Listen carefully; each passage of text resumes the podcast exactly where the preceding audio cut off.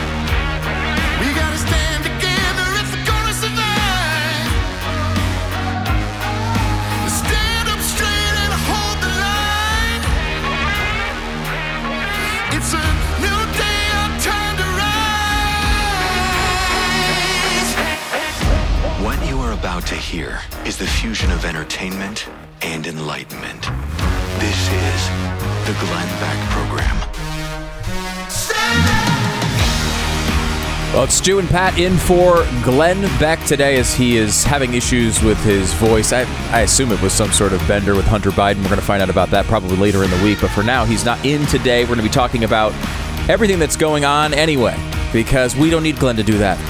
Glenn can bring his amazing perspective later in the week, but today we're going to go into all of the craziness going on, particularly in the media today. The, the way they're dealing with the CNN failure and the Washington Post failure from this week is incredible. We'll get into that in 60 seconds.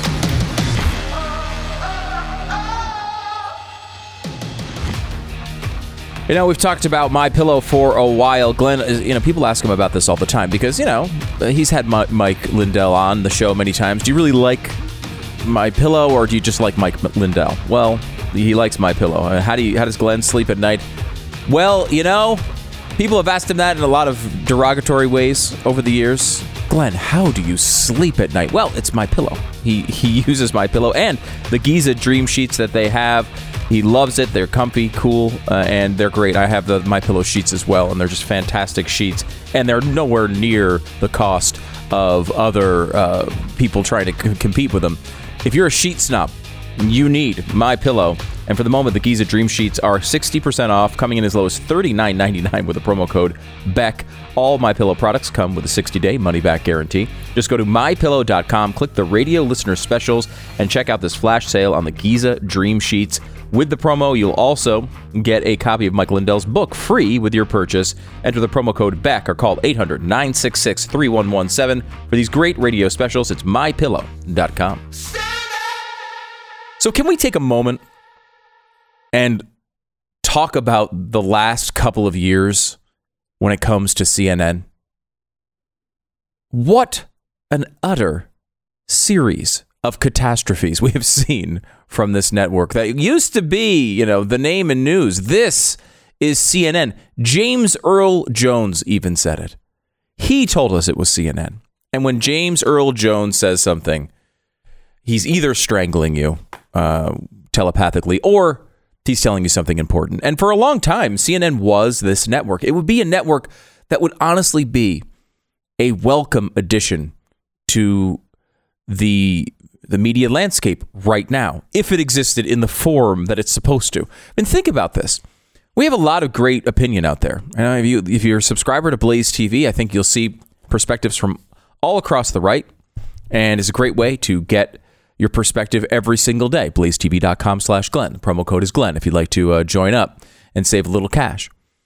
And we do that pretty well, I think, here. There's a lot of other services on the right that do that pretty well. There's a lot of services on the left that give you left wing opinion as well. And that's easy to find. There are not a ton of places anymore that even attempt to do just down the middle journalism, right? Something where they're just giving you the facts with no opinion whatsoever. There's a there is I- I'm in this business. I've been in this business for a long time now.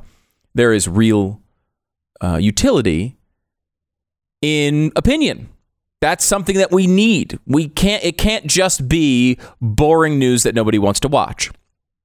I understand that people want passion. They want to hear some actual perspective, something that means something about the news of the day. What does it What does it mean in the end? I mean, you know, you can hear the facts all you want, but there is a a, need for someone who's actually doing reporting. Someone who is sending reporters into the middle of Ukraine, for example. I mean, we're in the middle of a, a war, and we aren't, although we seem to be trying to get ourselves into it. But in theory, we're not in the middle of a war, but there's a big war going on between Russia and Ukraine, and it's difficult to know what the hell is going on on a day to day basis. What does this mean? Who's advancing where? We're, we're looking at, you look at one map of where the Russians are, and another map of, of Ukraine looks like they're winning and pushing back. Another map looks like Russia's just rolling over them. It's almost impossible to decipher what is real and what is propaganda. It's wartime. These things happen. People tell the truth. They exaggerate. Uh, they exaggerate the truth. They do all sorts of things with the truth. Many times they don't stick to it, though. So it would be nice to have an organization like CNN with a lot of resources that could take some time and tell us what's actually going on. And then places like the Blaze and places like I don't know the Huffington Post can can look at the, that information and and see it through their lens and give you an idea of their perspective and then you can judge for yourself. That's how this is supposed to work. Well, CNN abandoned this a while ago. They've always been, to be clear, always have been a left-wing, a left-leaning network. A lot of times, though, they were a left leaning network that attempted to do news. It was news that was left wing all that often. As we do this show on the premier radio networks, I remember Rush Limbaugh a zillion years ago talking about the Clinton News Network. I mean, this was not a a completely balanced source at any moment in its history. It always had a leftward lean. But particularly with the rise of Donald Trump, this organization turned off any efforts to be fair. They, they didn't, they, they were broken. I mean, look, Donald Trump broke a lot of people. And they decided, for whatever reason, that this was too important. They, they just couldn't maintain the appearance of attempting to be journalists anymore. And this doesn't go for every single person at CNN. There are some exceptions to this, but generally speaking, as a network, especially with the arrival of, of Zucker, they decided to go down this road where they would become to the left of the Huffington Post. No matter what occurred, they would come up with somebody who would present it as a racist, homophobic, transphobic, phobic, phobic thing that the that the right had done somehow. No matter what the story was, it would turn back to that. And look, you know, MSNBC was already doing that. There was no room for another network to attempt to do the same thing. And yet they decided this was just too important. They had to do it. And when Donald Trump won in 2016, they doubled down on it. They decided this was the most important thing that anything had ever ha- that had, had ever occurred, and they decided to double down on just non-thinking critiques of Donald Trump. You can't. There was never any. Didn't seem to ever be in, any information on it. And like, look, you can you could be critical of Donald Trump. I don't think anybody in this audience wants to hear somebody coming out and blathering and being a constant cheerleader for any politician. Nobody wants that. You can be critical. You can even be left wing critical of Donald Trump. That doesn't mean you have to make things up. Doesn't mean you have to create entire arcs of scandal to try to take him out because you don't like him. Just be honest. If he's doing a poor job, if you're honest about it, the American people will recognize that. They're certainly doing this right now with Joe Biden. CNN and many other news organizations have done nothing but present the best possible view of everything Joe Biden has done since the moment he became president of the United States, and he's still at 36 and 33 and 37% approval rating. The guy can't even crack 40. And that's with the entire media behind him. Imagine if he didn't have that. So CNN goes down this road. They started off with the Donald Trump era. And even as an outsider, you'd have to recognize there were some high points here. The high points certainly were not related to journalism in any way. The high points were related to their ratings, which went up a lot. And it, it, I can give you uh, some analysis from the utmost expert on this topic, Donald Trump, that Donald Trump brings ratings. He's aware of it. Everybody's aware of it. So Donald Trump is the singular focus of CNN for four years. They talk about him all the time, and they become completely obsessed to the point where a restraining order was probably necessary. Every single topic would be spun to be related to Donald Trump in some way. This was the only thing they were allowed to talk about for four consecutive years. So, Donald Trump, after 2020, Joe Biden comes in, he's the president of the United States. And one thing that I don't think they thought out all that well was if you can get Donald Trump out of the presidency and somebody else is president, then what do you do with your network? Because they had gone through a complete revamp of not only just, I mean, we know, again, they were left wing, but to take it to this degree and then remove all ties to the vision of what they were supposed to be as a network. CNN no longer was, even early in the Trump days, they would say, oh, we're the Apple. This is an Apple. Remember these, remember these commercials? This is an Apple and we're going to call it an apple because we're brave. Other people are going to say it's a pear or a fruit, uh, uh, you know, a fruit salad or a watermelon, but we are CNN. And we will tell you that that is an apple because we are truth. We tell you what truth is. When you want truth, you come to us. And if we don't say it's true, it's not. That was the approach they went to initially. Over time, it became clearer and clearer to even its own viewers that this was not the case. So they just turned into a left wing opinion network. Now, look, you can make money on left wing opinion. People do it all the time. You can usually raise a lot of money doing it too. There are reasons to do it. The path, uh, if you choose the path of conservatism, you're not doing it because it's easy. It's a lot easier to go out there and take the left wing view Everyone praises you, everyone cheers you on, everyone throws money at you. It's just the way it is. It's just the way it is. So it's easy to go that way. And so they did. And it worked for a few years. The ratings were pretty good, especially for CNN. But then Biden came in and everything has collapsed. It has absolutely disintegrated over the past year, which is really incredible they had pretty good ratings for them, at least back in the day under Donald when Donald Trump was president, and now those have gone away completely. They dropped something like 80% of their audience. Then you had the Cuomo scandals,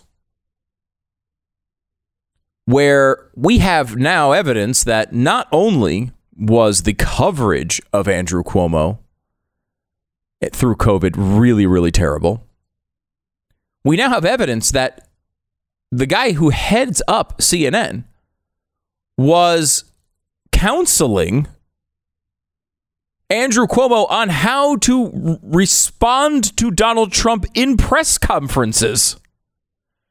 We know that the first words you heard from Andrew Cuomo about his pending and building scandals when it came to his Me Too accusations against him, the first words in his defense were written by an anchor of CNN, Chris Cuomo, who wrote basically an email outline of the speech that Andrew Cuomo wound up giving. Then CNN was forced to cover a speech written by its own anchor. Was forced to cover press conferences based on guidance from CNN employees. The guy running it and the, the woman he was having an affair with, who was a former Cuomo aide. We all know Andrew Cuomo steps down. Eventually, so does Chris. Now, Chris Cuomo is suing CNN. That whole thing has collapsed. And then you have CNN Plus. And look, if you know anything about the you know the last 20 minutes or so, you might sense the slightest bit of dislike for from me towards CNN. I know I don't love the network. I'd love to see them I'd honestly love to see them be successful if they were doing their jobs. But when they don't do their jobs, I don't wish success on them at all. But even with that, it is hard to classify CNN Plus as anything other than the greatest media catastrophe that we have ever seen. You want to compare it to something else? Give me the comparison. I don't know what it would be. Quibi, which, if you don't know what Quibi is, a lot of people didn't. And that was part of the problem. That was part of the issue. people didn't know what it was. But uh, we let's try to find something. Quibi, I guess, is maybe the closest recent example of a media failure like that. I will take a moment and try to find something that can compare, but I don't know what it is. Maybe the greatest media catastrophe in the history of television and broadcast and journalism. I don't know that anyone has ever seen anything like what we have witnessed with CNN Plus, and in addition to that, CNN over the past year or so, say two years. It has been an incredible fall from relative grace. Again, their their high points weren't exactly high points, but still, the fall from grace is spectacular. We'll have more than that in about 60 seconds. So, what do the uh, Weimar Republic, uh, Zimbabwe, and Venezuela all have in common? Well, all of them ended up looking like our country is about to look if we don't turn things around. It's going to. They all looked like CNN Plus is basically what they had in common. Inflation is running rampant in the United States right now, but those of us who look at history, and we talk about this often, I have a $1 trillion bill from Zimbabwe. It's one of my prized possessions. I am technically a trillionaire. Um, if you, if you do, we all like to be a trillionaire, but you don't want to be a trillionaire like that. If you want to be informed about inflation, if you want to understand why you don't want a $100 trillion bill of your own, uh, you need to get informed. I have kids, uh, nine and 10 years old. These kids beg me to, to read to them the Tuttle Twins books. And it's so important to get kids started early. We have spent so much time on the conservative side talking about universities. It's too late at that point. It's too late at the point of universities. You need to talk to kids earlier about the foundations of what is important, not only of the country's foundations, but capitalism and you know even monetary policy. Glenn has talked a lot about uh, the the uh, the book that's uh, the the Jekyll Island book, um, the Monster of Jekyll. Is it the Monster of Jekyll Island? I can never remember the name of it, um, but it's a great great book. The creature that's a creature of Jekyll, uh, Jekyll Island, um, talking about the Fed and what a disaster the Fed is. All the Tuttle Twin books are fantastic, and I, I have two kids right in the middle of this age group, and they love them. I can tell you from personal experience. Go to TuttleTwins.com uh, while supplies last for your free copy of The Tuttle Twins and The Creature from Jekyll Island. TuttleTwinsBeck.com. Your last chance to get the free book offer. It's ending this week. Don't miss it. TuttleTwinsBeck.com. 10 second station ID.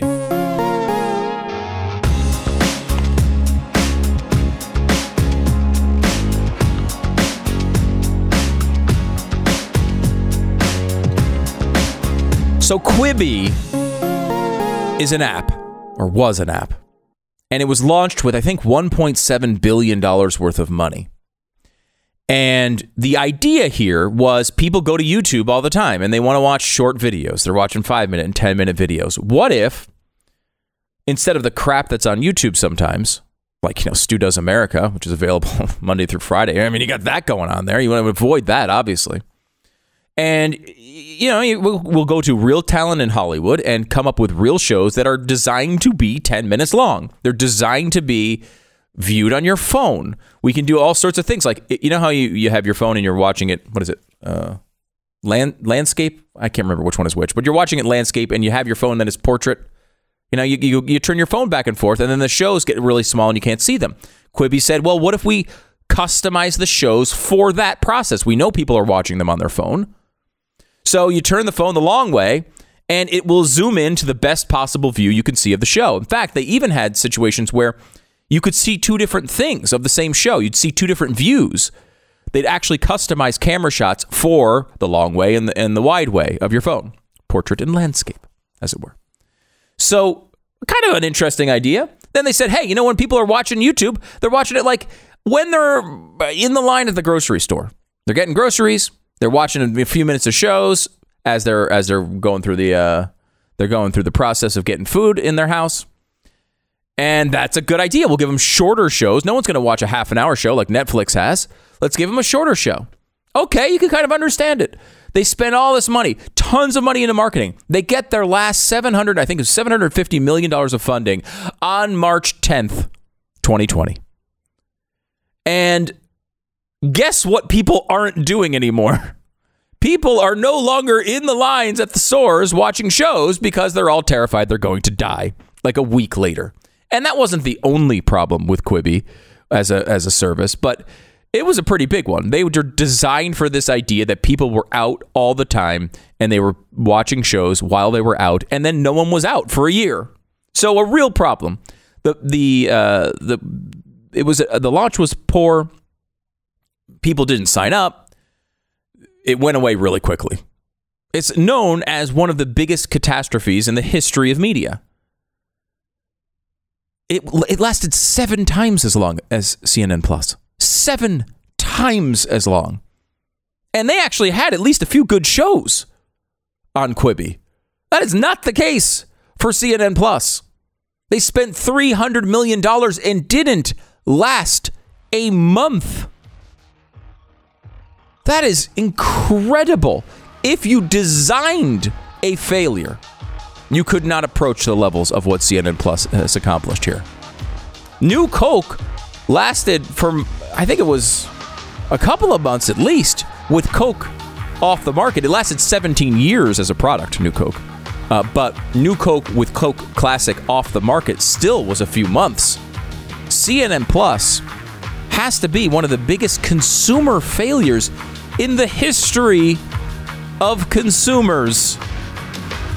Stu and Pat in for Glenn. Back in a second. The Glenn Beck Program. So, what are you doing right now to make sure that you and your family are prepared in case of disaster? If the answer is, you know, not much or nothing, drop whatever you're doing and visit the webpage preparewithglenn.com. Nobody knows when food shortages are going to hit, although the president did just say they're coming, so it's kind of an indication. Uh, you need to invest in long term emergency food storage while you still can. If you're not prepared when the grocery stores run out of food, well, what, what happens? You're you're out you're out you're up a creek. Let's put it that way. You need to be honest. Uh, you need to be honest with yourself whether you're prepared or not. So if you can take some steps to prepare in these times, go to preparewithglenn.com. You can save $150 on a three month emergency food kit from My Patriot Supply. You can get one for each person in your family. Kit is packed with delicious meals, lots of variety. You'll be glad you have it when the time comes. Go to preparewithglenn.com right now. Orders ship quickly, and everything arrives in unmarked boxes for your privacy. Again, that is preparewithglenn.com. You got to have food storage. You know it's coming. You know what the, the perspective is. And just even if it's just for natural disasters or whatever else might come, preparewithglenn.com. It's preparewithglenn.com. Get the Great Reset. It's Glenn Beck's new book. It's the number one book in America. It's at glensnewbook.com.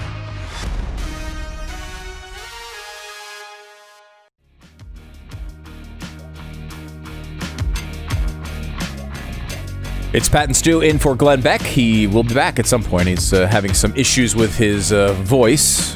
Everybody's sick around uh, Texas right now. The allergies are absolutely ridiculous right now. Uh, which, of course, people love sneezing. It's a new thing in our society. Yeah, they do like it. It was Yeah. never a welcome activity from others. Uh, It's but especially welcome now, though. people People look at you it. like you just killed everyone around you when so you sneeze true. now. It's so true. I mean, Did know, you just murder me? right? Yeah. Coughing, sneezing, everything like that is just Uh-huh. uh, you know Kind of frowned upon. kind of frowned upon. Uh, Pat Gray joins us. Uh, Pat Gray Unleashed just finishing up the brand new Pat Gray Unleashed overtime available if you're a subscriber at blazetv.com slash mm-hmm. Glenn every single day after the show. So make sure to check that out as well. Uh, Pat, I've been talking about the absolute and utter catastrophe that is CNN Plus. I think, mm-hmm. and I, we mm-hmm. were trying to come up with a comparison. What is the greatest consumer catastrophe of all time? You know, media catastrophe. Quibi was an example we talked about. Uh, it But that lasted, seven times as long as CNN. yeah, many months. and actually had some good shows. There were some good, like the the Reno 911 reboot they did on that was really funny. I gotta say, it was actually really good. They had some good shows on Quibi. It just was way too much money on a project that didn't make much sense when everyone was locked down in their homes. Yeah. you know, you couldn't watch when Quibi launched. You were not able to watch it on television. It was so specific for people who were out and about at the grocery store, you know, watching their phones Did they fix that during they the run? eventually did try to do it, but Okay. you know, after it was already a failure. So did you have. Quibi? I did actually. You did subscribe have to it. Quibi. Sounds like you had it. yeah, it was And good. you did. I mean, it, well, it wasn't good, but there were a couple shows that were good. Okay. Mm-hmm. and a couple funny shows, a couple good ideas. It would have been an interesting thing to see played out to the end, to see what they could have done with it. Yeah. Um, but you know that. But again, Or there's that. There's uh, pets.com back in 2000 that was a spectacular failure, but that lasted, I think it was 262 days, much longer. much longer than uh, CNN Plus. Uh, and I can't. I mean, we talked about New? Coke. Oh, New Coke. again, New Coke lasted New 17 Coke was years. kind of a success in comparison. Oh, totally a success in comparison. I mean, hmm. really, the only thing that they, the only mistake they made with New Coke was taking Coke Classic, which was actually just Coke back then, mm-hmm. but co- taking Coke Classic off the market, and people got annoyed that they took away the thing they liked. People didn't get annoyed, for example, Diet Coke was out, and it was mm-hmm. been out forever, and they introduced Coke Zero. People weren't like, "Damn you." Uh, why did you introduce a new option for me? Like people, Yeah, people right. don't mind that. Like they just don't like you taking away the old thing. Yeah, it didn't make any sense to take it away. This is- unless it was really a marketing ploy, Right. which I kind of suspect all along. Yeah. it- that that's what it was. There is that theory out there that Yeah. this was actually well because thing. it worked so well. I mean the the sales of classic Coke actually increased a lot when they brought it back. So you think that might happen with CNN Plus? Like people will be like so upset CNN Plus went away that I'm they not might getting that vibe. They might go back to No, regular CNN. I'm not getting that vibe. I don't think so either. So I'm fascinated by this. Now there is some new analysis about this that uh, maybe you have not heard Mm-hmm. from Brian Stelter, who works at CNN and was one of the centerpieces of CNN Plus. Right. J- just to make to be clear, one of the centerpieces of CNN Plus was Brian Stelter. Now, look, Brian, I don't think you're going to make him a centerpiece No, of a 'cause he sucks. It's just not a thing you're going to do. He's terrible. Now, Chris Wallace was another person they brought over, which again, I Which don't, I'm not very excited about that either. no, I mean Chris Wallace. I didn't watch him at Fox. No. Why would I watch him at CNN Plus? But like the people at CNN probably did like Chris Wallace because he was the one guy over at Fox in their perception who would occasionally say critical things about mm-hmm. Republicans, right? Mm-hmm. So maybe you could understand him being a part, but again, the, as the centerpiece, and he was. Ill, I mean, it seemed like their strategy with Chris Wallace was like, let's have him interview William Shatner. I'm like, all right, I, okay, I, Yeah, and didn't he make a statement kind of like, uh, "Yeah, I don't want to do politics anymore"? right, which is like, well, wait, that's what you're, You're known known for. for. So it was again a catastrophe from the start. Uh, but Brian Stelter had some perspective on this, and I, I hadn't really thought of it this way. I have to admit, Pat. I mean, because I thought this is a complete failure, and uh, everything we know about it is a failure. It's one of the greatest. Fa- it's just a question: is is it number one or number two on the list? Are we forgetting something from like the 1700s or something that could compare to this? I don't know what it could be. But Brian Stelter wants you to make sure you're taking your time in in in how you think about CNN Plus and whether it was a positive or a negative. Have you seen anything like this happen before in the media business? No. I mean, no. And first of all, I think I'm making history right now. I've never been on a program talking about the demise of that program. well, we probably have more viewers now than ever before because there's so much curiosity. And, uh, and, you know, There is. It's, Let me- yes, it's let me the, try the out a theory on it. farewell tour. Let me try out a theory on This is that, good which so is far. it's too early to know if this product, if this service was a success or a failure. I, you know, you got all the haters Wait. today saying this thing was a failure. I don't know Yeah, if we can even they. ever assess that because it just simply didn't have enough time because of the management's change in direction. And at the end of the hmm. day, if you buy something, if you buy a giant media company, you get to hmm. do whatever you want with it. But it does mean there's a lot of suffering uh, uh for employees and frankly disappointment among subscribers as a result. Just too early to tell. That's Who all. could know? Well, you can't know. You know? I, I don't know. I mean, it lasted less than 30 days or about 30 days. Uh, who can know if that's a success or a failure? Yeah, and I I said maybe unfairly that it didn't even last a month. Technically, it did last one month and One one, month. day, Yeah. uh, or will. It's not even completely done yet. It, they canceled it long before a month. I mean, it wasn't even close to a month when they canceled it, but they did. They're playing out the string until I think April 30th. Mm-hmm. So It, it isn't. It, I guess it technically lasted a month and a day, but I don't know. I feel like I- when you when your service has already after three weeks been disintegrated, it's possible that is a failure. Uh, you don't need more time to assess it. Like it's not in like tw- in the year twenty three eighty seven. People are going to be looking back and be like, you know, that's CNN Plus. You guys, just a second look at what happened there. That I think that was a success. Huge. They had 10,000 people watch it. 10,000. And I, I will say this: I don't believe that number. I don't even. I, I don't believe 150,000 people. No way. subscribe to it. I don't believe that for believe they even had 150,000 total, let alone paid. Uh, the Wall Street Journal has already come out and said they have insider information uh, that it was less than 100,000, and I agree Oh, I with believe that. that. I believe it was less. I Yeah. believe it, that- I, I think it's less than 50,000. I- here's my my theory. They said 150,000 people subscribe to this thing. I think it's closer to 150. like I mean 150, not 150 150,000, people. Yeah. not 100, not 1500, fif- 150. Now it might be And they were higher all than that. employees of CNN. Right. It was Brian Stelter Yeah. Mm-hmm. and Chris Wallace and their families. Yes, I don't believe that number for a freaking second. Now that number would still be a catastrophe if you spent 300 million dollars on the product and had a, a billion dollars to spend over 4 years. You'd still be disappointed in $150,000 or 150,000 subscribers. But like I don't buy that for a second. And 10,000 subscribers or 10,000 people watching video maybe over the course of an entire day, maybe. Maybe. And I think that's what they were talking about, wasn't it? it 10,000 I've seen it people a reported a day couple different ways. streamed it, is what I read. that's so That's bad. Bad. And, really like, bad. Again, they don't have people watching their main product. You know, if you Yeah. have a main product with a massive amount of viewers, and you want to you want to have like you know Fox Fox and Fox Nation, for example. I don't know. I don't know how how well Fox Nation does, but it's been in business for multiple years. I mean, we could say mm-hmm. that. Yeah. Uh, but you know, they have Fox Fox News Channel, which is a big channel with mm-hmm. lots of viewers, and they kind of have this big idea, and then they advertise Fox Nation all the time. They say, "Hey, come listen to additional commentary from you know whatever Tucker Carlson or whoever." And you know, I'm sure people, and people do. I- I'm sure they do at some level. Mm-hmm. Certainly, much more than CNN Plus Yeah. Oh, yeah. and probably CNN regular. And this thing has mm-hmm. just.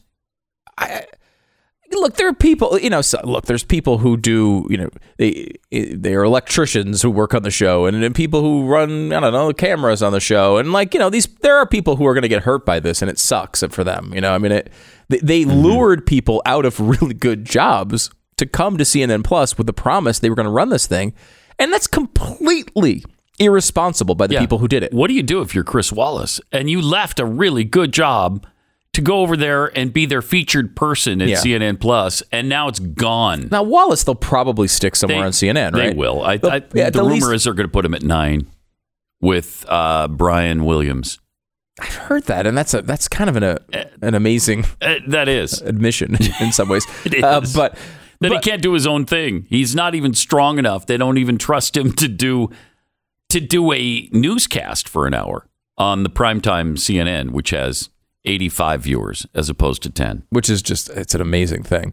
But I mean, okay, worst case for Chris Wallace, he probably goes and it's just like a contributor and comments on the news of the day or whatever. Yeah. You know, a lot of these people left stable jobs And remember, CNN knew this merger was coming, and they knew Discovery didn't want it. Uh, Discovery was saying it publicly on in the media that they didn't want this thing, and they questioned whether it had utility. It didn't. And so these people, you know, should have probably seen that coming. But if they didn't, they left good jobs to come over to this, you know, disastrous CNN Plus, and they're going to be out on the street, which is a completely irresponsible thing for CNN Is it to do. a disaster though? I think it's too soon to tell. You think? Yeah, I do. Yeah, I, probably, I I, probably jumped I the gun on that one. Like, I, I I loved the Twitter responses to Brian Stelter over the weekend, where they where they had uh, a flaming Hindenburg and said it's it's really too soon to tell if dirigibles are a, a good form of transportation. Uh,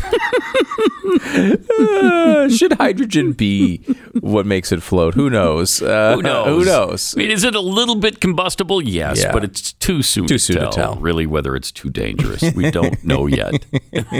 It's on the ground in flames. It's uh, oh, it's already there. Everybody aboard was killed. yeah, I I think it's just feel like it's time safe to say. to, say- let's to not make the call.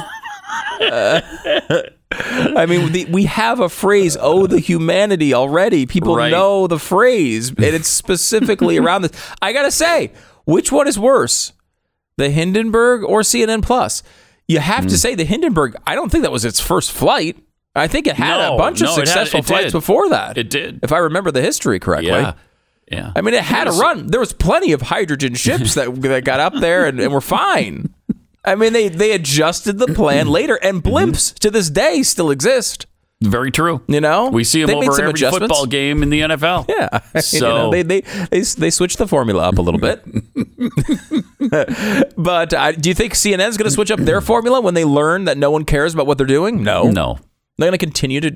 I don't know. Maybe Although Discovery. it is rumored Maybe Discovery, will. is done with Brian Stelter at least, and maybe the rest of the lineup too. The, the rumor is that the the opinion people are going to go by the end of spring. They say the uh, the opinion people are gone. That would be really a welcome change. Wouldn't it? You know, look, oh I- man.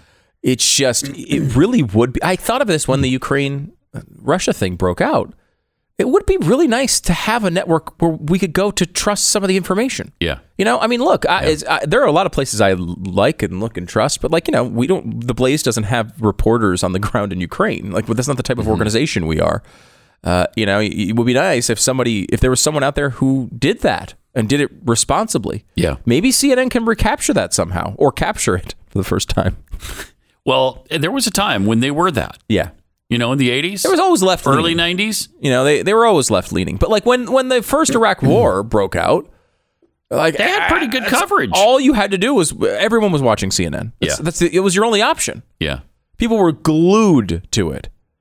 Even though you knew, yeah, sometimes they would go, uh, they would take a left wing position on things, and it was still mainstream media. I mean, you still had that, but at But least you- nothing like today. yeah, at least you believe the the video they were showing was real. Yeah. At this point, I don't even know if you could do that on CNN.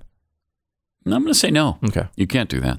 Yeah. But I, it's again, it's too early to judge. Too early. Yeah, way too That's early. the that's the summary of this hour. It's too early to judge CNN Plus. Could be successful. It may in in time be viewed as a massive success. That's possible. It's very you know, very possible. if 150 uh, subscribers uh, can be viewed as a success, Yeah. what is that? Like it's like fifteen hundred dollars a month that they'd no, be it was only five bucks a month. Oh, it was only. Oh, that's right. yeah. In fact, they cut it to three. They cut it to three. so,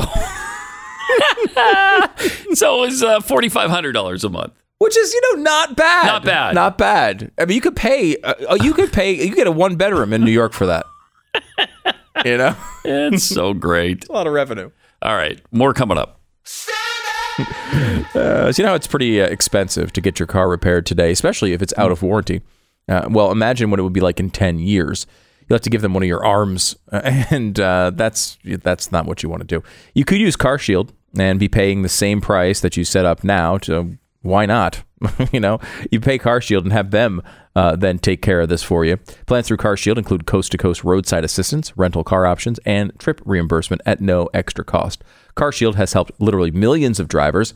That's why they're America's number one car protection company. So do yourself a favor and get your coverage today. When you do, you're going to lock in your price and it won't go up ever. You lock it in now, it won't go up.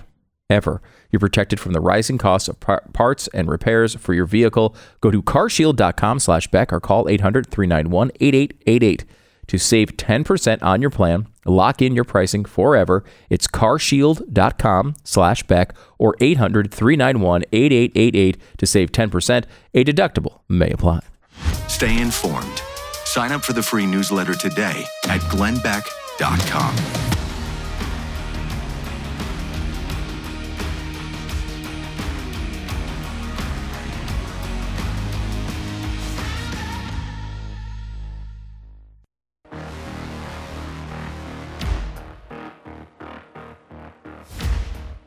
It's Pat and Stu for Glenn on the Glenn Beck program. He's got a problem with his voice right now. So hopefully be back tomorrow or very soon. Uh, Triple eight seven two seven B E C K. You know they got uh, up to thirty inches of snow in parts of North Dakota yesterday or over the weekend. Really? Thirty inches in April. Is that global warming? You know it gets so hot, it flips all the way back around to cold. Yeah. and starts You know to those snow. circular thermometers? Yeah, They go all the way mm. around and it just keeps going. And then all of a sudden you're back at zero yeah, yeah. and negative temperatures. right. And it really, you know, that's, you need to get rid of those. That's the thing I would do immediately if I was made king is get rid of well, circular stop thermometers. some real problems Yeah. like snow in April, uh, because we can't have that. Pat, that's just part of the weather weirding process. Oh, that's right. That's That's just right. weather- Snow, whether it's snow or whether it's super super bad heat, Dry or wet, it's, it's still still global, warming. global and warming, weather climate weirding. change, The weather scientific weirding. wor- wording of weather weirding Yeah. has always been my favorite. Like, because they're like, well, we can't, it's not warming, just weirding of the weather. We, you're telling, you're a scientist telling me about weirding of the weather?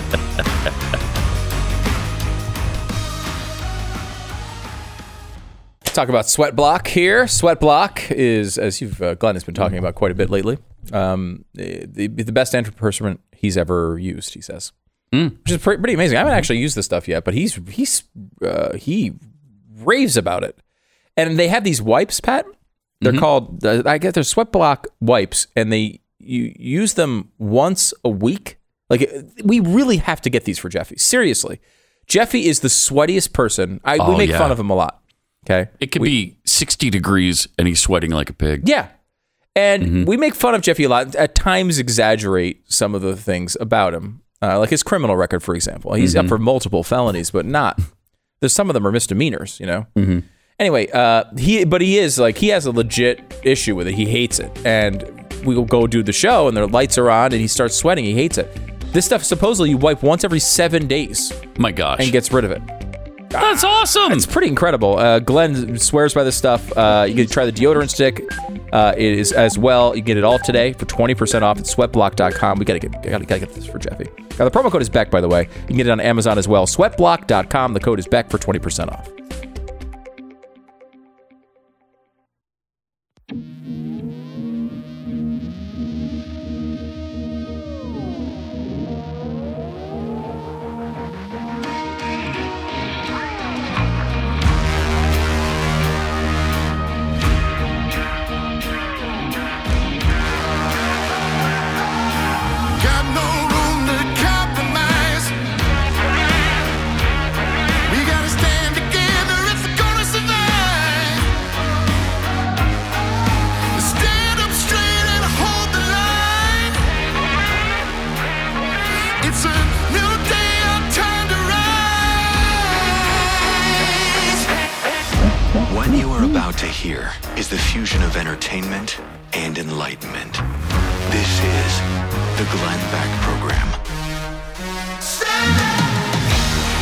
And Stu for Glenn, who's uh, lost his voice for at least today. Hopefully, he'll be back soon. Meantime, in about 60 seconds, we got to tell you about this California law. Um, Savannah Hernandez has gone out on the street and asked some people about this law, which uh, covers perinatal abortion. You might recognize perinatal as after the birth. Hmm. That's uh, interesting. Now, when you look up perinatal, that means like 28 days after birth. Uh, a lot of the left are saying, no, no, no, it's only seven days after the birth. Okay, so you can allow the baby to die just seven days after birth? Huh. Wow, that's, That's generous. Uh, we'll get to that and more in 60 seconds.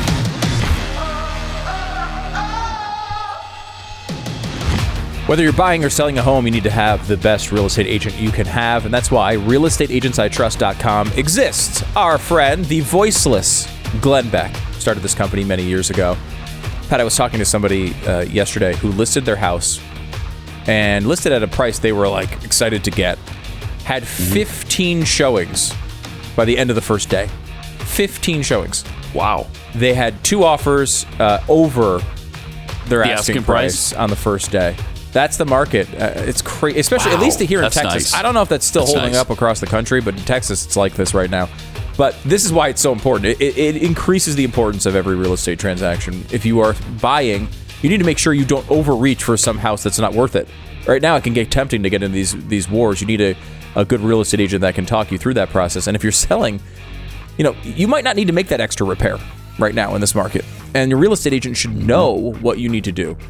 What's the right offer to take? Sometimes it's just the way that they're structured. It's not just the number, it's how they're structured that's really important. You need to know realestateagentsitrust.com. Get the best real estate agent in your area. It's realestateagentsitrust.com. That's Pat and Stu uh, for Glenn on the Glenn Beck program. Uh, we're talking about this uh, California abortion law, which allows abortion anytime during the pregnancy, as most abortion laws do now, uh, at least in blue states. Uh, uh, red states are starting to fight back against that, um, but in the blue states, uh, you can't you can't be a Democrat anymore and say yeah abortion should be safe, rare, and uh, legal, safe, and rare because they they don't care about rare anymore, and they don't they don't care when it happens anymore. It could happen as the baby is being born. That's the partial birth part. Rare has gone the way of CNN Plus. It is, Yes, it has. is no longer It's a gone. thing. Yeah, and they're kind of proud of it. They're saying, well, if it should be if it's safe and legal, why should we worry about rare? yeah, And- more- they want it they to be more don't. common. Yeah, Safe, legal, and common is their new. And I don't even know safe. They don't seem to care about much of that either. Honestly, certainly they not for the baby. yeah. they don't care about the safety of the baby at all. The only thing they care about is legal. Just let it happen anytime, anywhere. You know, we should have, we should have abortion clinics inside 7-Elevens um, because it should be that convenient. It, it should really be just whenever they please. But in California, they're passing this law of, about uh, um, perinatal abortions, which allow the baby to die seven days after birth. Very strange. So Savannah Hernandez went out on the street asking people about this new law and what their thoughts were. So basically, like if they have their baby, they can neglect them for seven days, and if the baby dies, then they can't be held criminally liable. What do you think? Yeah. I think whatever like helps women and Yeah. helps them achieve their like dreams and however Yes! that needs to like happen is Like- definitely like- acts to help that is Like- helping all of us. So. Amen. So I prefer that most women make their decisions at eight weeks, Okay. but if, Uh-huh. but I'm But- also in support of ten months out of the womb. So you think babies should be aborted 10 months after they're born? If if the mother wants to, yes. yeah, I think obviously. them kids. So if Mm-hmm. Oh, wow. like Yeah. you want to get a late term abortion, like that's up to you. You know, I've had She's an laughing abortion about too, it. and it's it's it was my choice, and I'm happy I had that choice. I've had an abortion myself. Would you guys get an abortion again? Yes, Oh, 100 yeah. hundred You kidding times. I'd Loved do it, it. multiple times. Me That's too. awesome. Until I feel that I'm ready as a parent, um, that's a choice I'll continue to make. Huh. Wow, that's great. I had 22 abortions last week, Pat. Did you really? Yeah, 22 In one week? Yeah. Uh, now I'm really happy about 21 of them. You should There was- maybe be a little more careful. Is that Pardon- too much? Is that too much pardon for me, me? to ask? Uh, pardon me, Is that is that too much to ask? It is. Wow. I yeah. I'm sorry. Wow, I can't believe you even said that Uh, y- publicly. yeah. Don't be careful. I've just changed my mind. Thank you. Don't be careful. Get pregnant as many times as you want. Yeah, not careful, careless. Be Right. careless about Yes, your. that's That's, what what, I we meant. need to encourage in this society. Mm-hmm. More carelessness. That's the. that's the. Uh, Mm. I love that because that when when they say the "Don't Say Gay" bill, and you know there are they people oppose this bill, and in the bill specifically it says age appropriate conversations. So Mm-hmm. to oppose the bill, You are outwardly asking for age inappropriate conversations. The, the conversations must be inappropriate for the age, for your view of that bill, uh, if you're on the left. The same thing here. Like, if you if you say to someone, "What if you're more careful? Maybe don't do the possible- activity, yeah, is or protect yourself before you do the right. activity." Take You're- some precaution. I don't know. There's pills for that. There's pills, there's condoms, there's all sorts of things, Yes, you know. prophylactics, all sorts of things. There's all You can- sorts of ways to make sure Mhm. this this does not occur if you would not like it to occur. Mm-hmm. Uh, that that no that don't involve tearing the baby apart in the womb. Yeah. I, it just seems like a basic step, and does. you know I understand uh, sometimes the world can be a complicated place. Uh, Uh-huh. however, encouraging the opposite of being careful, which would be to encourage someone to be careless, is an odd choice for what we are, supposed to believe is the responsible side of an argument. Yeah. Well, could this have been precipitated by a guy who once said, I- "I'm going to teach my children. I got a t- two daughters." Uh, Nine years old and six years old. I'm going to teach them principles, but if they make a mistake, I don't want them punished with a baby. I don't want them punished with an STD at 16. Well, didn't you kind of set things up there for people to feel that way about being punished with a baby? Now they they consider it a punishment that they just don't want to deal with. And so they just eliminate it from their life. It's incredible. It really is incredible. And this law goes even much, much farther than, Much. than this. You know, talking Yeah. about, you know, in Savannah, who, you know, was, was, was here with us at the place, uh, Mm-hmm. very nice and thoughtful person who's trying to actually get answers on these questions.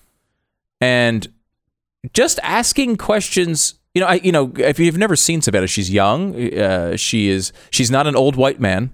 Right. Uh, and that is, of course, old white men have no no knowledge, and we should obviously get rid of all of them from society. Uh, she's not one of them. So Mm-hmm. and we should never comment no, of on course not. abortion No. or pregnancy at all. Obviously not. A- at all. She uh, comes, you know, it's a different package. They, the, Mm-hmm. the people talking to her don't think she might be on the conservative side of the aisle. They don't really consider that. So they, Right. they they're not. They, their guard isn't up. They're just answering the questions as they feel. Yeah, I had an abortion. It was great. I freaking loved it. I would recommend everybody have about 10, 10 to 12 abortions per month. If you can do it, Mm-hmm. I highly recommend it. That's the attitude from some of these people. And, you know, is there no limit? What is the limiting principle, Pat, to the argument of women's choice? What is the limiting principle of that argument? To me, there isn't There, one. there isn't one now. That's a problem. I mean, like like the guy said, uh, he prefers that you only get abor- an abortion within the first eight weeks. Mm-hmm. But he also supports ten months after birth. Right. Ten if, if, if, the mother wants that. Right. He is not advocating that the dad should have any ar- No, op- opinion but if the mother wants to kill the child, she may. yeah. After ten months. Now I don't know why the ten month Why 10 months? barrier. Why not a year, two years? Why not? Why not uh, now? Why not? With, why, why not his parent right now? Right. This is the problem with this argument. If his if his others. mother wants Right. If his mother to wanted, abort him like, now. If his mother decided, you know, you know who sucks is my stupid kid, who I just saw on television. He's 28 years old and he's the dumbest person alive. If you, this is radio, but if you saw his haircut, you could understand an abortion request from mommy. At this point, even at 28 years old, he he's got the the dumbest haircut I've ever uh, seen in my life. And that guy, that guy, maybe you know, there's an argument to be made if mm-hmm. mommy has a choice yeah.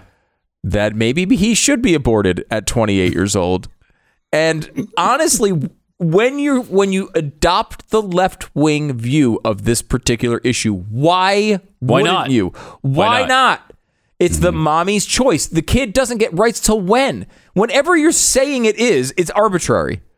Yeah. Right? At least we had a line of the birth canal before where we could say, okay, you know, Kermit Gosnell, we're going to put him in prison because he kept killing people after they were born. Right? That used mm-hmm. to be, there was a time way back in like 2016 where we agreed with this. at least we could acknowledge, okay, there's Peter Singer out there. He's a, an ethicist at Princeton. There was a few people out there who would argue for abortion after birth, but it mm-hmm. was pretty rare. Now it's not. It's not. It's becoming more and more common because, of course, when you say the fundamental foundational truth of this argument when it comes to abortion is mother's choice, there's no limit to that. As long as mommy's alive, mm-hmm. how do you how do you draw this line? How do you draw the line of it's mommy's choice, so mommy gets to abort the mm-hmm. fetus?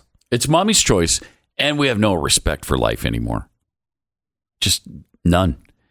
And we people these obviously these kids are so desensitized to human life that they don't care anymore.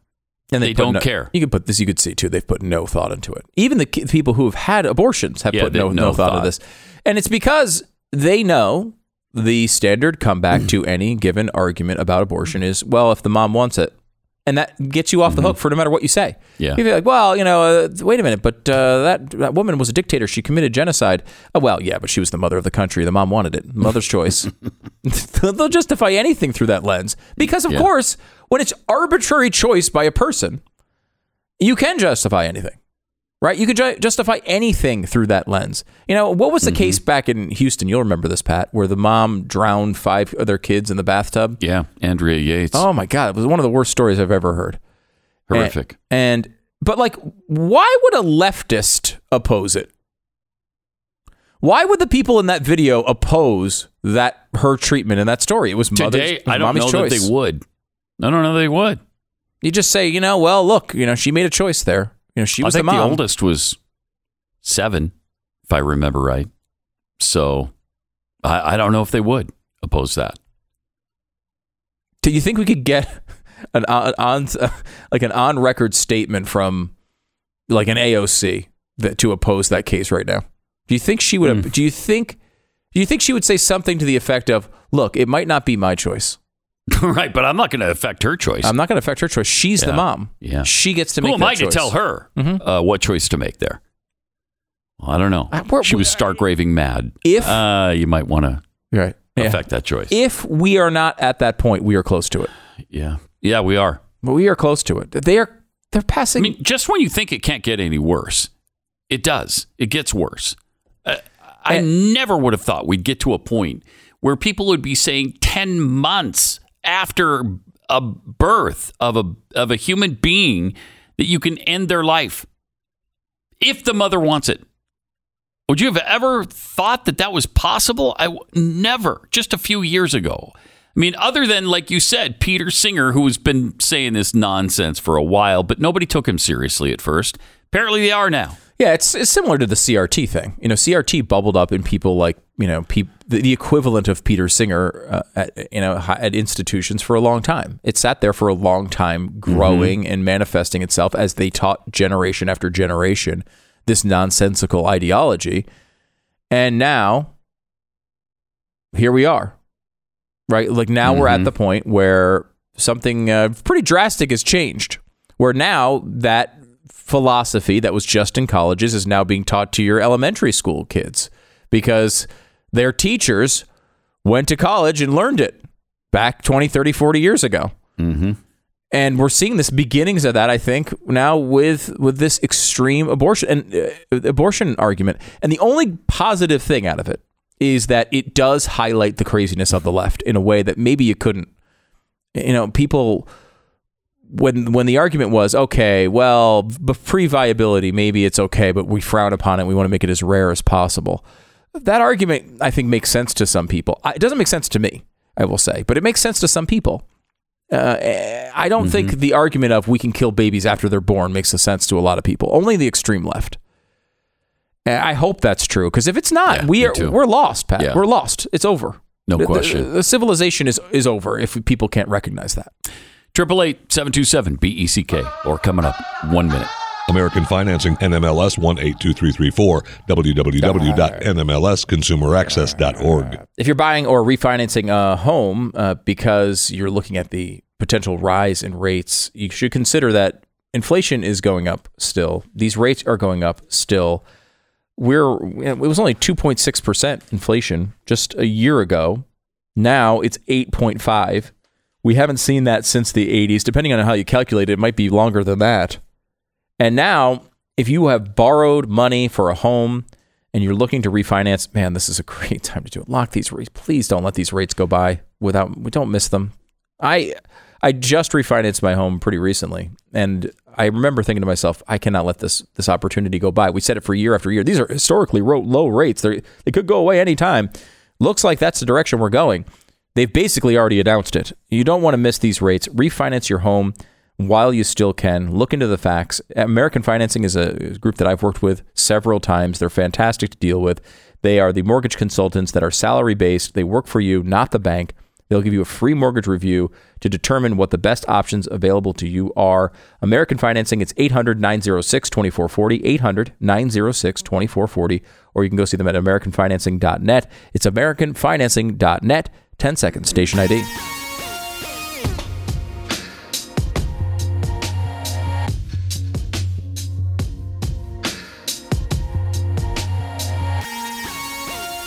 It's Pat and Stu for Glenn on the Glenn Beck program. Uh, former model Kathy Ireland is among the celebrities going after this uh, horrific bill in California, trying to make people aware of it. In fact, she tweeted out, I've no, I don't think I've ever seen Kathy Ireland say anything of, about politics, um, but she tweeted out a new iniquitous California bill AB 2223 will legalize infanticide, killing babies up to 28 days old. Uh, people of all faiths, no faith, every political party, race, gender, and sexual orientation are vehemently rejecting this. Please click the link and take action. Um, so the left is completely denying that this legalizes infanticide, of course, because that's, I mean, that's horrific. And some of them are saying no, and it's only if the baby is born and you've got seven days to uh, leave it to die, not 28. So That's much more sensible. Isn't it though? Yeah, isn't it? This is what they do. This is Overton Window City, though. This Yes. is what they do. Okay, all of a sudden, yeah, yeah, it's 28 days. Come on. And they say it won't. It, this kind of thing won't happen. But when you open it up like this and and you make an allowance for perinatal abortion, what does that mean? No, there's no such thing as perinatal abortion. It's not a thing. Right. Abortion it's is murder. It's just murder. of an infant, which is where the infanticide uh, situation comes in. And then now the left claims that's extreme and uh, it's nonsense. And when you go and visit PolitiFact or whatever, they'll say it's false. But the bill is worded such that it does seem to legalize that. Uh, and I, I don't know why you would have that in the bill if it's not going to allow that to occur. Um, so it's interesting that even some celebrities are starting to speak out about it. Maybe maybe there's some hope for humanity because if if people are at the point where we just look the other way on infanticide, we just look the other way when you can kill babies who have not been aborted, uh, but the mother doesn't want the baby after seven days after birth, um, then we're done as a civilization. I think we're just over. Again, what's the point of having a civilization other than to protect the people who need it the most? The people who can't even feed themselves, and Mhm. I mean, that's what The most vulnerable among us. Yeah, that's why you do this. Why it's why you build a society in the first place. It's the, the most basic function of a society at some level, and you know, now we're at a point where they're admitting they don't want this to occur. A- And you're right. Like they, this is the same thing Northam had as his his uh, as his excuse when he was on a radio show and said, "Yeah, I mean, you know, if the mom chooses, you know, after birth, I mean, only if the mom chooses. Obviously, we're not going to force it." Um, like, who was suggesting that we force it? We were suggesting keeping the kid alive, is what we were suggesting. right. It's between keeping the kid alive and allowing it to be murdered. Right. And he was like, well, look, if the mother chooses, we have to, you know, we're just going to go with that choice. And it's like, afterward, they're like, well, it'll be rare. And we don't really mean that it's going to happen all the time. And you're blowing it out of proportion. And yes, that's how it technically reads, but that's not really going to be the way it's utilized. And they always have some excuse when they realize they've said too much. Yeah. Uh, that's when the arguments come out. But left to their own devices, they just say this stuff now. And mean it. And do it. The Glenn Beck Program. When you donate to a charity, you're probably you're probably a data uh, type of person. You want to make sure that it's a worthy cause, that it does what it says it's going to do, uh, that it is uh, the good way to spend your hard-earned money. Well, you got to do your homework on the Tunnel to Towers Foundation. Charity Navigator rates them four out of four. Since 9 11, uh, the Tunnel to, Tunnels to Tower Foundation has been supporting America's heroes and their families. This is a great organization. You've probably heard of them. They're, they're fantastic. They, uh, if a first responder or military service member doesn't come home, young children are left behind. The Tunnel to Towers Foundation pays off their mortgage to lift the financial burden and bring their family to stability. For catastrophically injured veterans and first responders, Tunnel to Towers builds mortgage free smart homes, enabling severely injured heroes to live more independent lives. And now, through Operation Homebase, Tunnel to Towers is gifting tiny homes to homeless veterans. It's just a great organization.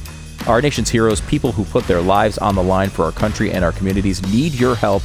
Help these heroes and their families join Tunnel to Towers on its mission to do good in their honor. Donate $11 a month at t2t.org. That's T, the number 2, T.org. It's t2t.org. Don't forget, use the promo code GLENN for $10 off your subscription at blazetv.com.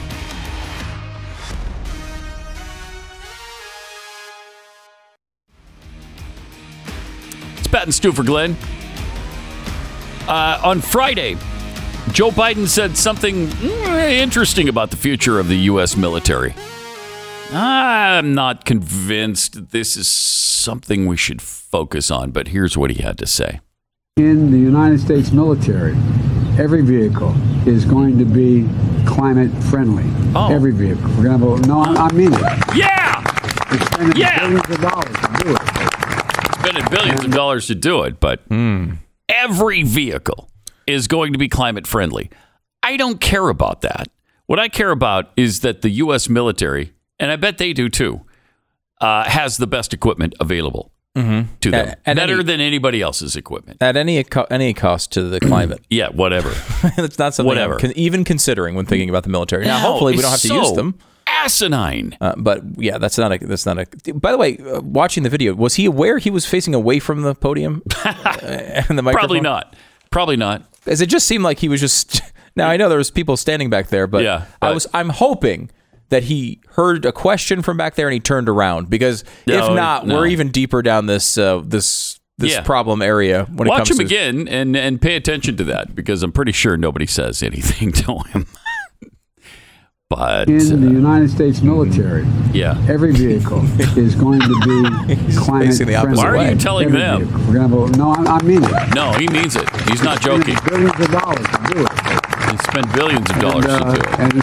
Okay. literally not a concern. Not a concern. You know, the one thing that when you think about the, the constitutional limitations of government, Mhm. the one thing that they actually should be doing is a military. They should have a military to protect the country. Okay. And yeah. in addition to uh, to to that minor detail, Mm-hmm. uh, the when you want the government to do something, you have to ask yourself a fundamental question: Do I care about inefficiency?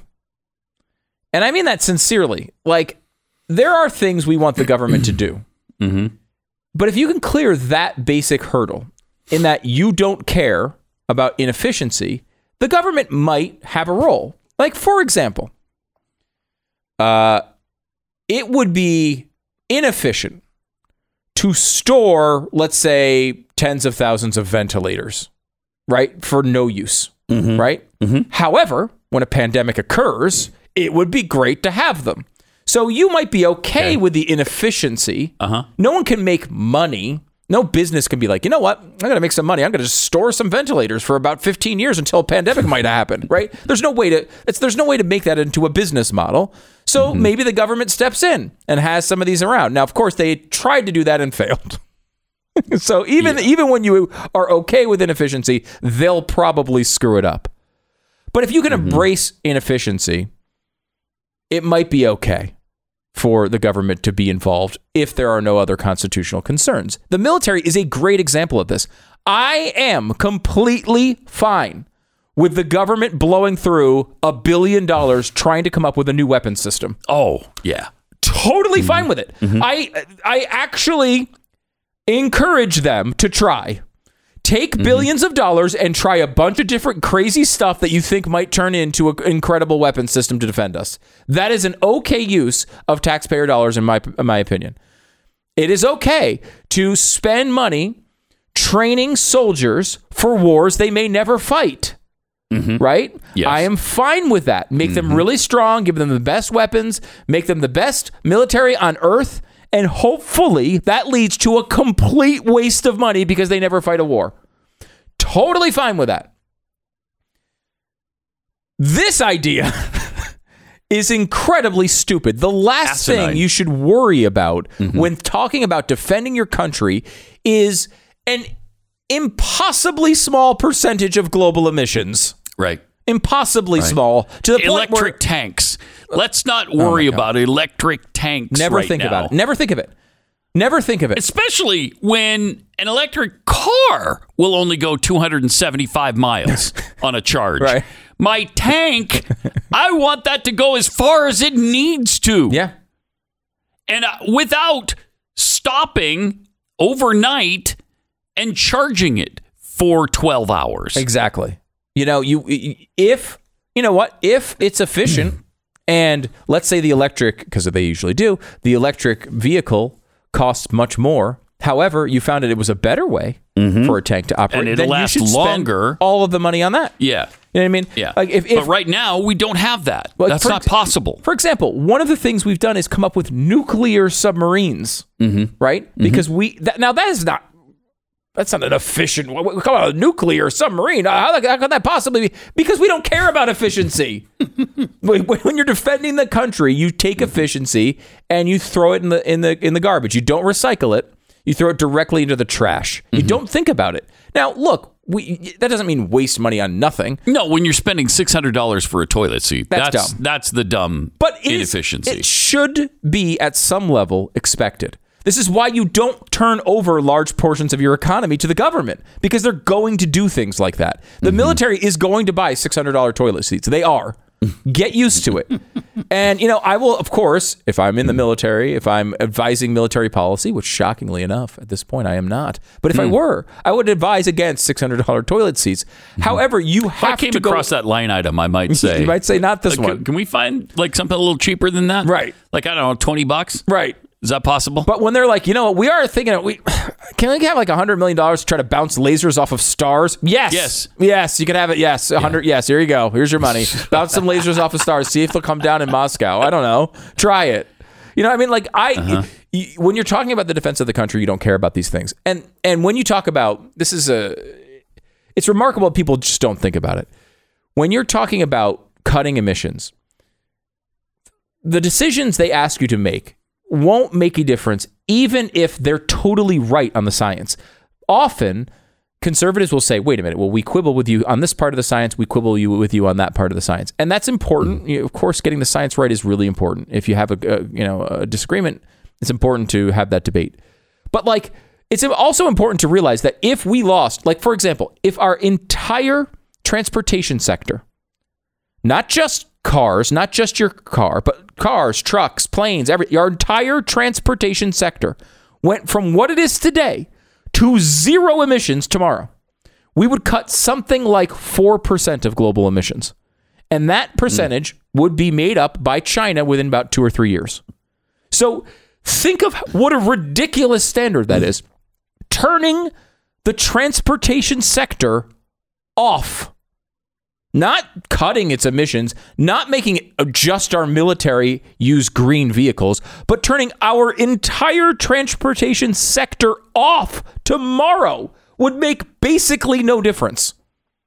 That is how that's how grand a scale this this issue is. Mm-hmm. It's not the type of issue you could say you you your personal sacrifice is a giant zilch. It means nothing. It is just a signal. It is just a way to play along to tell everyone who you are, what you care about. They are trying to influence not the climate, but your votes with this nonsense. That is all it is. It will not do anything. You buying hybrids, even you know, uh, you know, there's a lot of affinity for our, our friend Elon Musk, who who has done more to affect uh, this issue when it comes to the transportation sector than any individual human being. And now the left hates him. Mm-hmm. We should point out that they obviously don't believe that global warming is the single single most dire existential threat to our country because obviously Elon Musk I I mean the guy's tweeted a couple things we don't like so let's abandon him. He's not he's not getting these aren't union jobs, Pat, so we don't care about his cutting of emissions. But he's built an electric car company and actually made it something that people want. and he's built rockets that can eventually get us to Mars. Right. Because he thinks we're going to need to live there someday. Yes. That's, how, much seriously he believes in global warming. Right. But honestly, taking even all these cars and going to electric will make no difference. And this is not, remember, of course, electric cars are not emission free. They're built on a uh, on electricity that is that is largely coming from fossil fuels, mostly natural gas, but also some coal and, and oil and other items. In, in addition to that, there's a lot of emissions in the the process to put these cars together that are almost never included. But In addition to that, there's the battery that once you, it's done with its life cycle, uh, it's incredibly toxic to the earth. And the number one supplier for the nickel for these batteries comes from Ukraine and Russia. So there's a lot of issues associated with this. That being said, even if it was perfect and it really did cut all of these cars to zero, it still wouldn't do anything. It wouldn't do anything to solve this problem, even if their science is completely right. So it shows how ridiculous this conversation can be. And to take what I just described, described the entire transportation sector going to zero emissions, and think it should be a priority for our military to worry about electric tanks is got to be it is the most Joe Biden thing I've ever dumb. heard in my life. Yeah, just, plain dumb. Dumb. Um, it's it's as if he is completely senile when it comes to thinking of these well, things. He, I mean, that's a good point because he kind of is. He's he's kind of completely senile. I mean, look at him on Friday when he did another phantom handshake. This is kind of Another- this is another one? Yeah, he offers his hand to the wall here in a second. Ah! That hell, hello. What are you? What is are you doing? doing? What? And now we watch. He goes the wrong way because you're going to see the Secret Service agent, which you never see. Follow him in there because he went the wrong way. That's why you see the Secret Service agent because he's going the wrong way. So he turns around. Can we see that one more time? He turns around and offers his hand to the wall or something. What, what are you doing? Hello? and then he realizes and turns around. And then goes the wrong Uh, way. And then goes the wrong way. And almost tripped, I think, and fell on his face. And then the Secret Service. And said- there's the Secret Service guy. Oh my gosh! You know, I, I, I've, I've been working on something, Pat, a scientific project of sorts. Uh-huh. Uh, over the past few weeks for Stu Does America, my show, by the way, available uh, on podcast. Uh, make sure to subscribe to it or on youtube.com slash Stu Does America.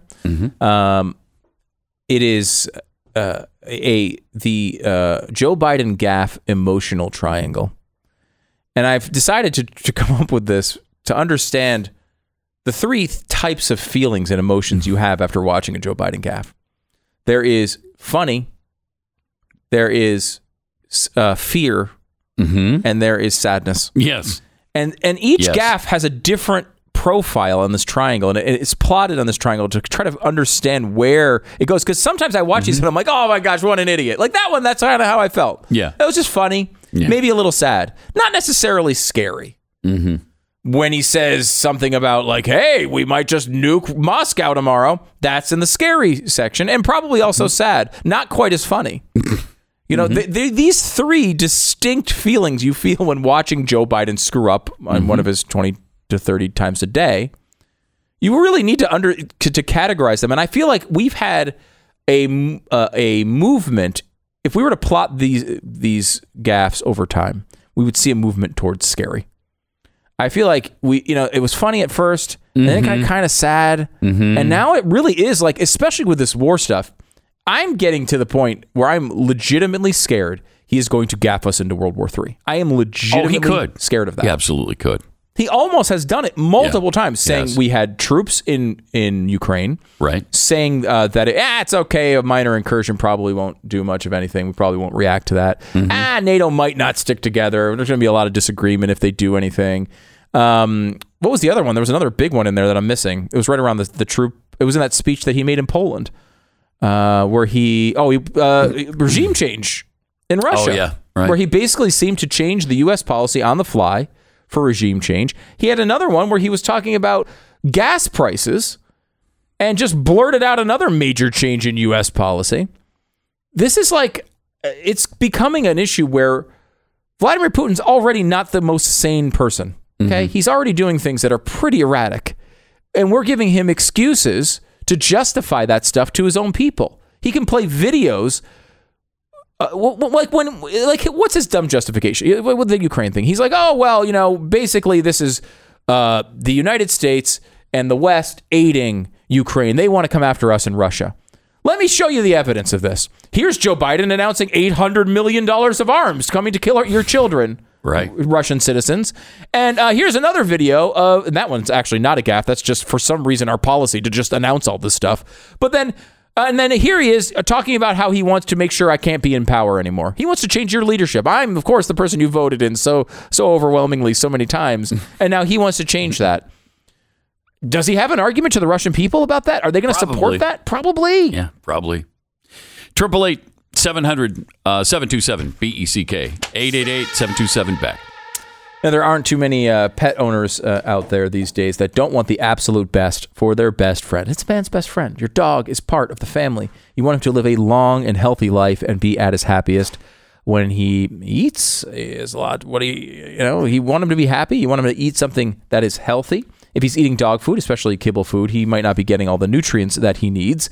The good news is there's Rough Greens. Rough Greens is not a dog food. It's a supplement that you sprinkle on top of the dog food and it makes them eat it immediately. Chock full of vitamins, minerals, probiotics, antioxidants, you name it, it's in there if it's healthy for your dog.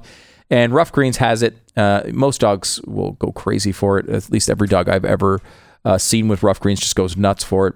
Try it out with your dog, and you will see the folks over at Rough Greens are so confident that your dog is going to love it. They have a special deal going for you right now. Go to roughgreens.com slash Beck, and they're going to give you your first bag free. Uh, first uh, bag is free. All you'll have to do is pay for shipping. Go to roughgreens.com slash Beck or call 833-GLEN-33, 833-G-L-E-N-N-33 or roughgreens.com slash Beck. The Glenn Beck Program.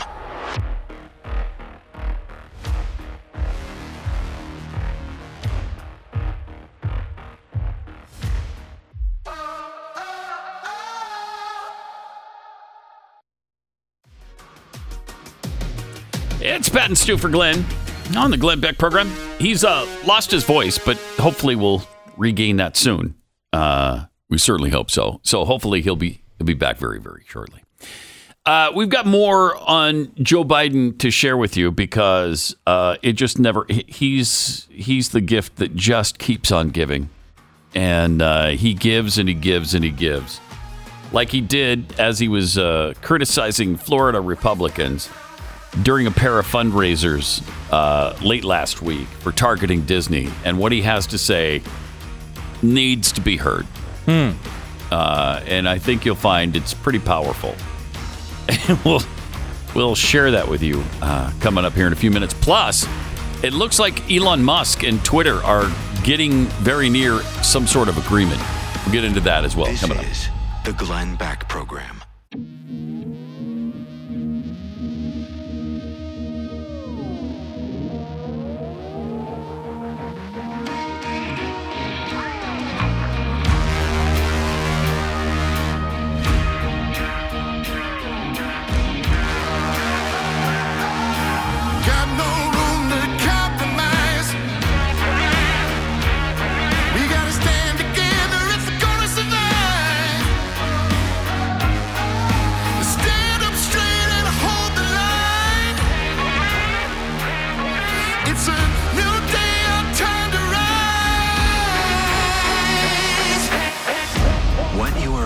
Hear is the fusion of entertainment and enlightenment.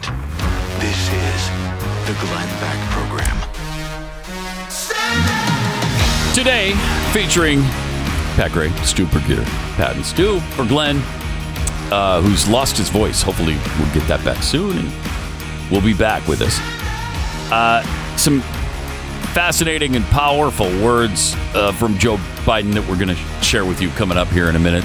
Also, uh, the latest on Elon Musk and his effort to buy Twitter coming up 60 seconds.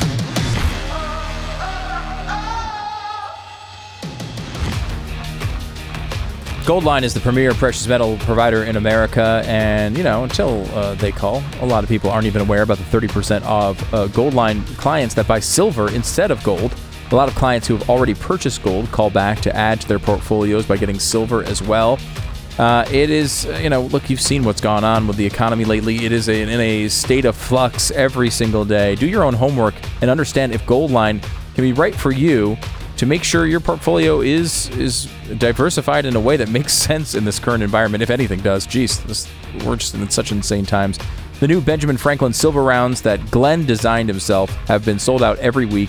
Um, that a new supply has been minted. Even so, if you call and say that Glenn sent you, you'll receive free Mind Your Business bars with every purchase that includes silver Ben Franklin rounds. The more you buy, the more you get free. Call Goldline today and find out how to get started. You can call 866 Goldline or go to goldline.com. It's Pat and Stu for Glenn, 888 727 BECK, the number to call. Uh, Brain Dead Joe, Brain Dead Biden, uh, our president, criticizing Florida Republicans during a pair of fundraisers late last week for targeting Disney after the company expressed their opposition to the, the law restricting discussions about sexual orientation and gender. So important to uh, teach kindergartners about gender changing and about sexual orientation. Uh, nothing better than to tell a five year old about sexual preferences and uh, exactly what people prefer and, and, and do in, in, in their private time in bedrooms. Um, I think I think it's a, it's critical. It's critical to teach that in schools, in kindergartens, and third to third graders. Um, but here's here's what uh, Biden had to say because he has such a way with words.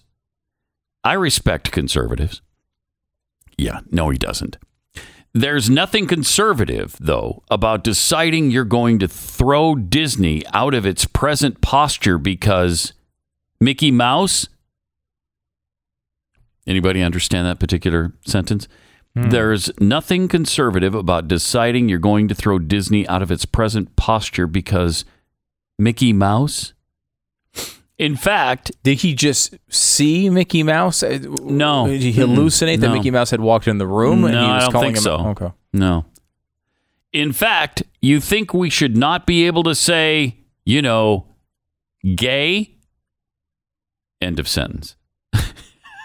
That's pretty pretty smart. It's pretty powerful, Pretty isn't good. it? Yeah, it's pretty powerful. It is not the dumbest thing I've heard about that law. Like that I can say over the past Yeah, few there's- weeks. I've heard a lot of really stupid stuff. So just saying that is basically the level of MSNBC's analysis over the past several That's weeks. That's about right. But then he had this to say. okay. I mean, what's going on here? What the hell is going on here? And it's just, it's so. I don't think this is where the vast majority of the American people are. Uh, he then went on to say, and this is one of my pet peeves this is not your father's Republican Party. Okay. Uh, how many times have we heard how radical the Republican Party is? Mhm. Uh, he said, This is a different deal, not a joke. Well, why does he always have to say that? Why? We know you're not joking about that. What, why would you joke about that? This is this is a different deal. Why would I even think that sentence is a joke? Why? It's so weird. This is a different deal, not a joke. Yeah, I okay. I wasn't thinking you were joking about a different deal. it's so, So bad. bizarre. It's this weird tick he has that. It's yeah, like, it is. He's not even. I, I, he almost says it in a point where he says something that's obviously wrong. Mhm. It seems like when he says that, he usually follows it up with "That's not That's a joke." not a joke. right? Like when Yes. he, it's not a joke. Like when he exaggerates something or says something really offensive. That's when he says it's not a joke. When no one was saying, no Nobody was saying. it was nobody. Nobody laughed. Nobody guffawed. Uh, nobody smiled. They, nobody thought it was a joke. Your No is a joke. Yeah. Yes. But we don't think what you just said Right. is a joke. right. And what was it? Was um, this is a strange construct, and he's been using this a lot. This Mm-hmm. it's not your father's Republican Party thing. Like by all measures that you would look at and say, okay, these are important to Democrats. Mm-hmm. Whether it's like you know, gay rights, trans rights, you know, uh, Mm-hmm. I, I mean, every one of their hot button issues, you would say that the Republican Party has come the way of the Democrats. Like, it, Yeah. the the old school Republicans were more restrictive on these things, on all these woke causes, and so were Democrats. And so were Democrats. I mean, Democrats have come so far. His own party has literally merged with the Communist Party. Mm-hmm. So much so that during the last presidential election, the Communist Party USA didn't even run a candidate because they were so content with Joe Biden as the Democratic candidate. They loved him, and so they didn't even run their own. They're like, no, you guys got it.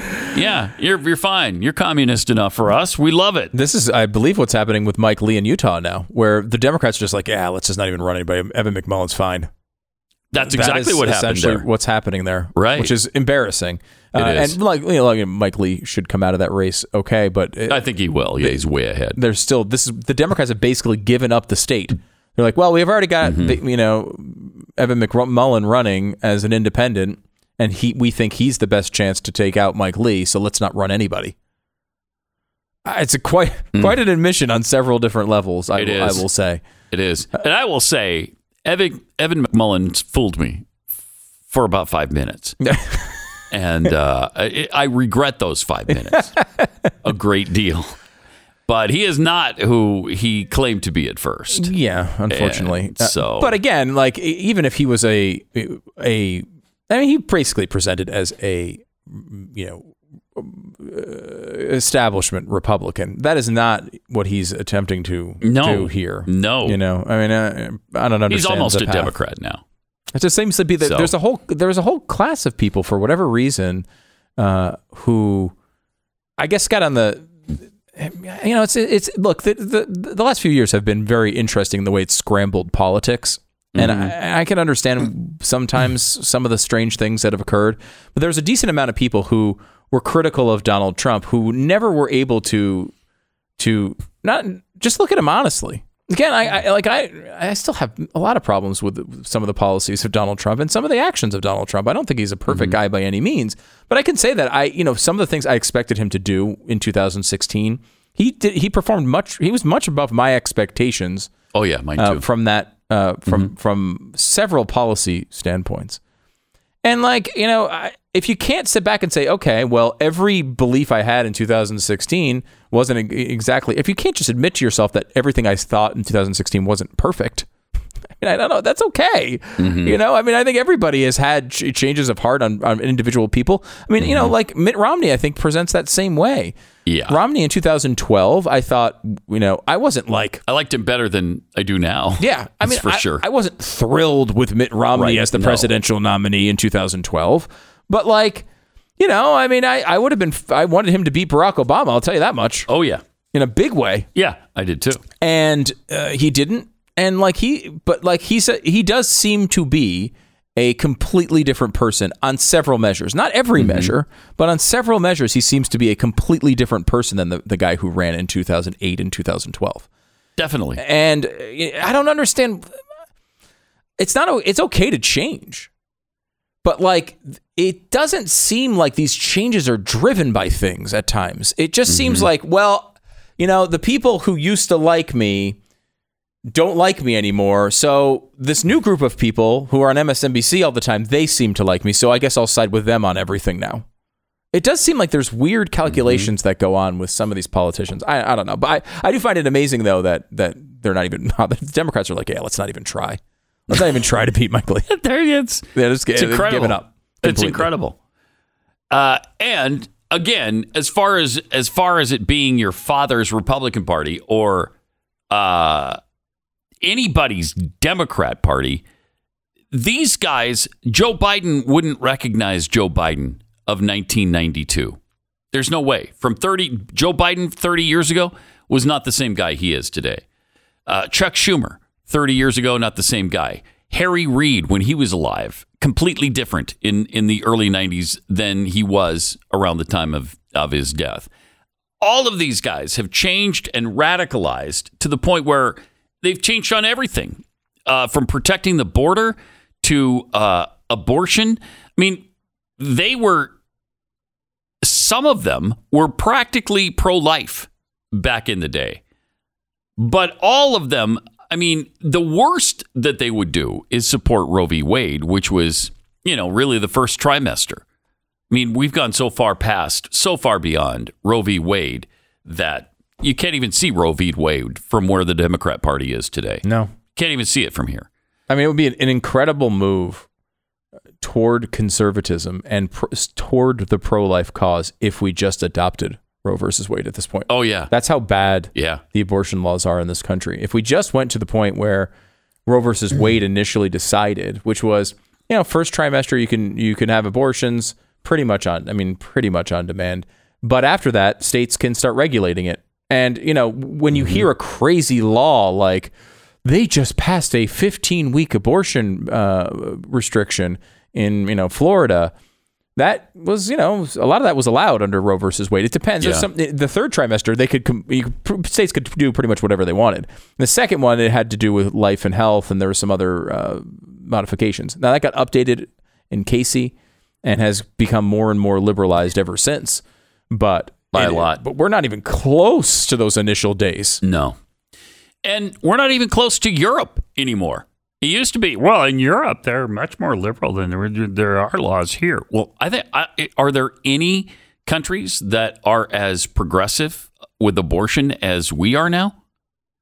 I, I don't, I don't know of them. If if there are, I mean, I think most of the European countries ban abortion after a certain point. almost every European country has laws that are more restrictive on abortion than, Than us, than right? us, and like the state of Utah, right? Like it's that More restrictive than Utah's. most do, most That's do. incredible. Y- You know the Wow. which is crazy when you think about it. Yeah, you know, and and, and uh, th- those some of these laws have changed over the past couple of years. Obviously, there's a big push right now to prepare for a potential overturn of Roe versus Wade, which uh, you know still to me never seems to be possible. Like, I, Well, I didn't think it was possible, but I I, don't know. Things are kind of heading in This that is- direction now. I- this is exactly what it Except feels. for California, of course. Yeah, and, and and to be clear, if they overturn Roe versus Wade, it will get a lot worse in some of these states uh, because Yeah. some of these states will will use this as an Yeah. excuse to open up to what California is doing. Yeah. You know, they're they're going to say, well, Up to birth and then even after birth. all these restrictions that Mm-hmm. we're seeing by these evil conservative states, we're going to open up even more. And look, the people who want to get abortions, largely speaking, we've seen multiple studies on this. This is happening in- in Texas currently as we speak. Most people who want to get abortions get them anyway. They're going to go to other states and they're going to get them anyway. That doesn't mean you don't make the law correct, but it does mean that if you believe that overturning Roe versus Wade or passing abortion restrictions in red states is going to change uh, as much as you want it to change, it gets rid of this process. It's not going to happen that way. You're going to Yeah. have to change people's Yeah. minds and hearts over a long period of time, which I do think, I do believe will occur. We've talked about this over the years, Pat. I, I do believe that. History will look back on this period Yeah. Uh, with a really discerning eye. Yeah. That what you guys allowed, you guys allowed murder of allowed what? babies like this? 63 million babies? Seriously? In 50 years. It's unbelievable. I think So they I will judge us harshly, and it and history should judge us harshly. Well, not me, and not you, because I'm opposed to it. But I think the people who like it, I think it will. It's, it's similar to slavery, right? Not everybody had slaves. Right. It was mostly rich people, and it was not even all rich people by any means. Mm-hmm. You know, a, a history correctly, I think, judges harshly those days, uh, very harshly. But I do believe that abortion will eventually come to a point where we look back at it like that, where we all look at it and say, wait, what the hell did we do? Yeah. You know, I- you know, obviously the left likes to use these things and say all these crazy things and and compare every issue to slavery, and this is what they do. But every thinking American looks back at that age and says, "Well, why couldn't it have been different?" You know, I mean, you can mm-hmm. eh, you yes, putting things in in proper perspective for the people at their time is important. But also, like, come on, how did you just not know on the surface that en- enslaving a race of people was wrong? It, it seems to me it's hard to mm-hmm. believe. It's hard to believe. I do think that's how people will look back at abortion eventually. Wait, wait, they did what? What did they say was okay? That no, come on. It's like we look back at at, mm-hmm. at the actions of Russia, uh, the Soviet Union, or other you know countries like Germany. You look back at them and you say, "Wait, what did they justify?" And a lot of people did come up with ways to justify those actions. These are uh, these were people; they were drains on society, and it was easy when you when when society allows it. It's easy to justify, and so many people did. I do think that we will look back at it the same way eventually. Triple eight seven two seven B E C K. More coming up. U.S. Postal Inspection Service received almost 300,000 complaints of mail theft in the year 2020, up 160% uh, from the previous year. And that was a year when we were all staying home. We could have been guarding your packages. If you've got uh, adequate protection, uh, doing things online the way uh, you know we do now is the way to go. But that's a big if. If it's not enough to, you know, if you're just trying to monitor your, your basics, it's hard enough to do on your own. You need LifeLock. It's important to understand how cybercrime and identity theft are affecting our lives.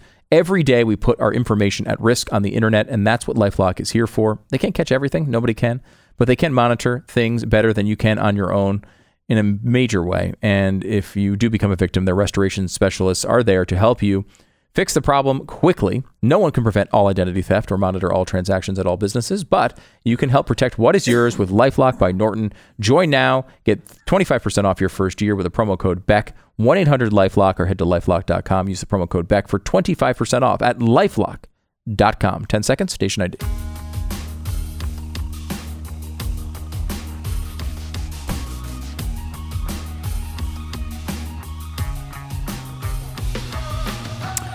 Uh, just for fun, let's uh, look at somebody who uh, you might agree with a little bit, uh, who was who was out speaking at a rally in Ohio over the weekend. Donald Trump been making a lot of speeches lately. You might you might think he might be preparing for something politically, but um, here's what he had to say this weekend. stolen and now our country is being destroyed. Country's being destroyed. Our country's going to hell.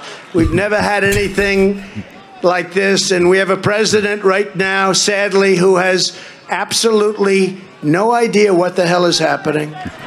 yes, true. He's shaking hands with the air. He's walking around somewhat bewildered.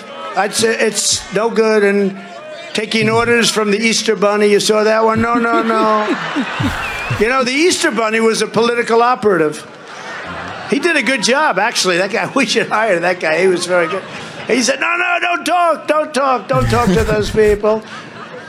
And he's doing all of this while Putin does nothing but talk about nuclear weapons and destroying the world. We have our signals very crossed in our country. We've never had a mm-hmm. situation like this. The choice this November is very simple. If you want to keep America in a death spiral of crime, look at what's happening on crime with these Democrat run cities. Chaos, craziness, corruption, and historic national catastrophes. You must absolutely go out and vote for the radical Democrats. If you want to have a country that's going to be great again, you must vote and again. Thank you. That's very good. Look, Very good. I like that guy. Again and again and again. You know, we had it great again, and then we said, I think we should do a comma, make America great again, again.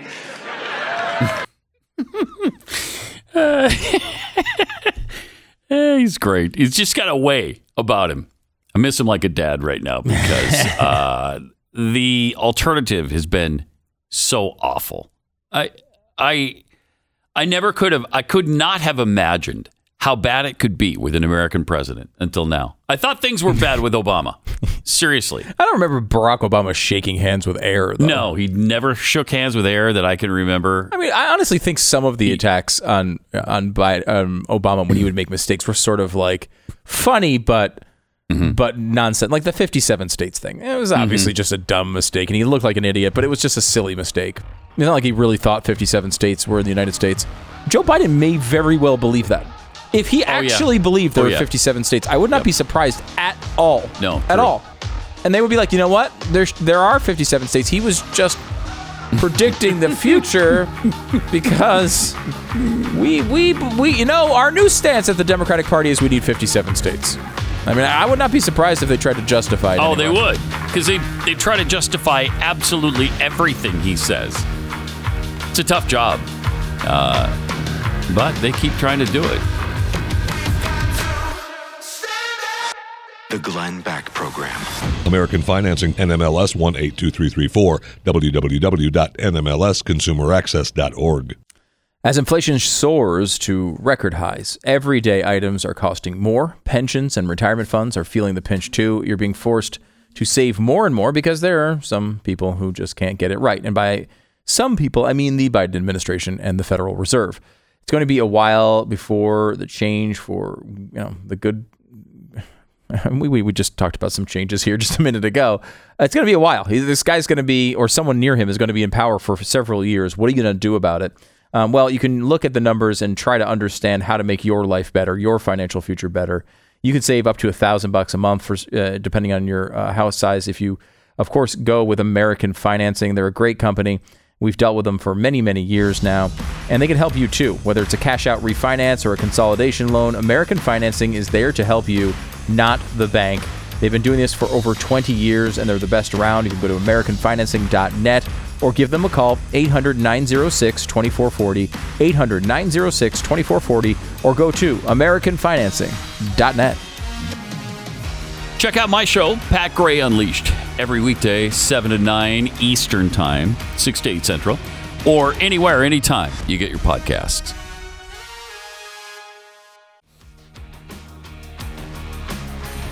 Gotten uh, your mom anything for Mother's Day yet? Uh, if not, let me recommend some cookies, maybe.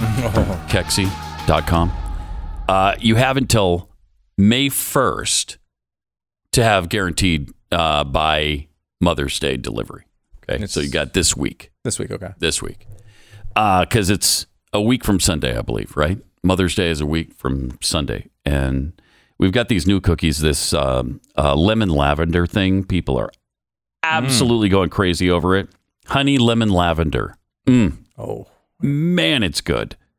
So delicious, and of course, still the peanut butter and the and the uh, Texas sheet cake, which has always been a favorite. Uh, but Kexi.com, if you want to get some really good cookies, well, the best ever made uh, for mom by Mother's Day. We had a, a little league thing this weekend. You know, some of Zach's games, um, and he after the games, you know, one of the moms they always bring snacks or whatever. Someone brought cookies, Mhm. and uh, they were not they were not Kexi cookies, Oh no, and uh, it was tragic. It was tragic. There's a, first of all, there's a lot of non That is- that's unfinished sad. cookies. That's I sad. noticed Really? a lot of kids not That's finishing what'll happen. cookies. Yeah, that's what'll happen. And I was like, uh, next time we have one of these games, I need to get I need to get a dozen Kexis to bring them over there because that that'll blow people away. Yeah, I will. Yeah, Yeah. excellent, excellent cookies. Uh, speaking of blowing people away, uh, Elon Musk tried to buy uh, Twitter, and apparently he's getting a little bit closer to being able to do that. Twitter shares jumped more than 3% on reports the company is nearing a deal with Elon Musk that could be announced as soon as today. This is good for everybody. It is. It just is. Musk earlier this month offered to buy Twitter for fifty four twenty a share, and so you can't say he shortchanged everybody. No, but he's- Right? what is he putting in 420 and everything? I mean, come on. Hey, Yeah, he's- it's the marijuana thing. It's a right? marijuana thing, yeah. he's a fan. He's a fan. Uh, the social media company had been expected to decline a deal and had adopted a so-called poison pill to fend off a potential hostile takeover. But Twitter became more receptive to the bid after Musk revealed he secured the $46.5 billion in financing. That's pretty good. Uh, and a lot of that's coming right out of his own pocket. 20 billion, I think, is what he said came right out of his own pocket. And what's amazing about him is doesn't really make a difference. What is he at? No. 100, 180 Two- billion? 280 billion. 200. Mm-hmm. 280 billion dollars. I mean, think of how much money that is incredible. I was listening to this this agonizing report from the New York Times over the weekend. I don't know why I tortured myself with it. I was on a flight Mm-hmm. and it was about how many billionaires there are and how come there's so many more than there used to be and how bad And this how was evil it is. I mean, it's incredible. They they don't even say there's another side to the argument. It's like it's just like, gosh, how do we stop this? It's like this struggle. How do we stop these billionaires from getting all this money? It's like, why would we want to Why? stop it? Yeah, why? These people employ other people. And then they invest in other companies. And what do I care? Even if they don't employ anybody else. I don't care. E- e- if- even if the money doesn't trickle down to me. So what? Yeah. Their big thesis was that people no longer want to be found when they're billionaires. Like it used to be that people would, you know, they would angle themselves to get higher on the list of Forbes and and I guess Bloomberg has a list now as well. Mm-hmm. And people would try to get higher on the list because they wanted to show how great they were. And now And they're now trying they're to not doing that. hide. First of all, I can't imagine why. Yeah. Why would you not want uh, that incredible attention you get Because from maybe being a billionaire? demonized the entire lot of them. You're basically saying they're all evil. So that's what this article is about. So I don't know why they would try to hide from that sort of attention. But that is really, you know, what they're saying now is that there's more of them, but they're not, they don't want to be as public about it. You the- you know, you don't even know who these people are anymore. We used to always know who these billionaires were. And they're like, how, they're like, we- and, and we've struggled to figure out how we can know more about them. Why do you need to know more about them? How about letting Yeah. them live their own freaking lives? Leave them alone. Stop bothering them. Let them Yeah. do what they want to do with their own money. You know, if they if they're doing something like if they're funding uh, international terrorism, then you can report on that if it's a crime. But if they're buying nice boats, that's not a story. They can buy as many boats as they want. Leave them alone. Yeah. And, it's so weird. What a weird. What a weird obsession. and So Elon Musk jealous. is hard to lump into this evil group. The guy's homeless. He doesn't even have a home. He lives right now at friends' houses. A very strange dude. It's a re- he, is. A, he's a weird. Gotta cat. say, I like him. I love him, but he's a weird cat. and I am rooting for him to get control of Tesla. So am I. Lar- or excuse me, of uh, Twitter, Twitter. largely because I think number one, he will improve it. Mm-hmm. It will be a better service once he's running it. I think so. In addition, though, and I think what's been underplayed here is he sees this as a massive opportunity to make more money. Mm-hmm. This is the most, there's so much influence, the most easily and most free advertising for any product in the history of the United States, and they could barely make a profit Yeah. if they can make one. It's amazing. All he has to do is put his business acumen on business this thing. people they've been. It's been ter- it's been terribly run Twitter from the beginning. You know, look for all the stuff you could say about uh, Mark Zuckerberg. At least he's been able to make a lot of money off the thing. Yeah. You know, uh, the same thing with uh, some of these other big tech companies. And look how influential it is. I mean, Twitter it doesn't have anywhere near the reach that Facebook does. Yes. But by perception, Twitter is way more powerful than Facebook. And it's because all the media people are there. They're the ones. There's no reason though you can't get people more involved. If you weren't constantly censoring them, that would be a nice start. You know, if you, if every time someone Mm-hmm. Said would be a something relatively conservative, you didn't throw them off the platform, it would Right. improve it. Yes. And I think I think you know And I think I think Musk would definitely get rid of that feature where Yeah. they're where they're shutting down all conservative thought. Yes, I agree with that. I do think that the end game in one year from today, if if Elon Musk, Musk takes over, one of the effects that will happen is conservatives don't like Elon Musk as much because he will eventually make some decisions on they don't like? that we will not like. Yeah. You know, but he will Yeah. be he will be better overall than it is now. But I, I still think I mean he's not saying he's not going to censor stuff. He's just basically saying like I don't think it should be as arbitrary Yeah. or as And he did say he was going to bring back Donald Trump. And that would be big. That would be big. That'd be huge. And I, look, it's so obvious. You, you have you have world leaders from around the world that are literally killing people. Like it, they're like Mm. they're posting pictures Mm-hmm. of like their beheaded enemies, and they're like Twitter's like, yeah, they can stay on. That's pretty. That's pretty cool. Check that That's out. pretty cool. Yeah, like he's like hold them by the hair. Look at all those entrails. That's awesome. the blood dripping out of his neck, or what used to be his neck. and like Donald Trump again. Like you could criticize Donald Trump for well, his sometimes actions on Twitter. Mean. right. I don't know if you know that, Stu. He said mean things on Twitter. It is the most ridiculous. It is so completely stupid. indefensible. to not have a guy who may very well be running for president in a very short time, who it would immediately be not. I I mean, right now because of the job Biden is doing, he would not only be the favorite for the Republican nomination, he'd be the favorite for the presidency. Mm-hmm. I mean, now when once he's back in the public eye every day, a lot of Democrats who say they don't like Joe Biden are going to find their love for Joe Biden. I, you know, I hate to break this to everybody, but that's going to happen. Um, it's not going to be a cakewalk, even if it is someone as completely incoherent as Joe Biden. It's not going to be an easy road because, as we all know, the media will do what they do. They will be unfair to whoever the Republican nominee is, and even if it's someone like DeSantis, the media will do everything they can to remind you that you don't, you know, that you don't like Republicans if you're a mm-hmm. moderate, if you're a person who right now would say they disapprove of Joe Biden's job performance. They're going to do everything they can to If bring you back in the boat. If it's DeSantis instead of Trump, all they'll say is that DeSantis is Trump. Trump. That's Or worse. That's all they'll do. Usually it's or worse. worse. That- yeah. ever- I have never seen a Republican nominee in my lifetime that the media didn't tell me was worse than the previous one. They Oh, always Yeah. say the, the the new guy is worse than the last guy. Even after they told you the last guy was Hitler, they will tell you the new Mm-hmm. Yes. guy. Oh, do you remember how the media handled Ronald Reagan? Mm-hmm. But by the time George W. Bush was nearing the end of, of his second term, Ronald Reagan was like uh, JFK to them. And they loved him. And oh, if we could just get back to the days of Ronald Reagan. You hated Ronald Reagan. It's just that you hate this particular guy even more. So, yeah, that Yeah. happens every single time. MSNBC column: Why Ron DeSantis is more dangerous than Trump. Oh, jeez, that's already happened. Then It's already it's already it's already begun. Yep, and they will do it no matter who it is. It doesn't matter who it is. If you picked, Wow. I mean, look, they did it with Mitt Romney. George Bush was a terrorist. They told us, Yeah. a, a legitimate. They said he was a terrorist. John McCain, And a war criminal. John McCain was worse than Bush. Uh, Mm-hmm. Romney was worse than Bush and McCain. Combined. Yeah, I mean, they did it over and over and over. Obviously, and then they said Trump. Trump was worse than all of them, of the course. Antichrist. But I mean, like you'd think, okay, maybe Trump was a hmm. specific circumstance. He obviously was a bombastic personality, and like they're not going to try this again, are they? Absolutely, they are. They will tell you whoever is nominated No was worse than Trump if it's not Trump, and then they will say if it is Trump, they'll say 2024 Trump is worse than 2020 Trump. they, they absolutely Yeah, they will. They There is no, will. there is not an exception to this rule. It happens every single cycle, no matter who is involved. And look, uh, this is what they do. They are all, most parts of the mainstream media are an arm of the Democratic Party at this point.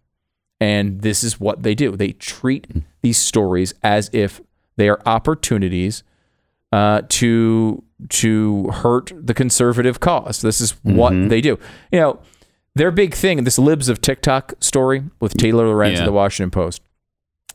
Taylor Lorenz was out this weekend, and they said she's like, "Look, people are criticizing me for for trying to uh, you know out this person." And what I said was, "Look, what if this was a foreign influence? Like, what if this was a Russian actor trying to create chaos in the United States, right?"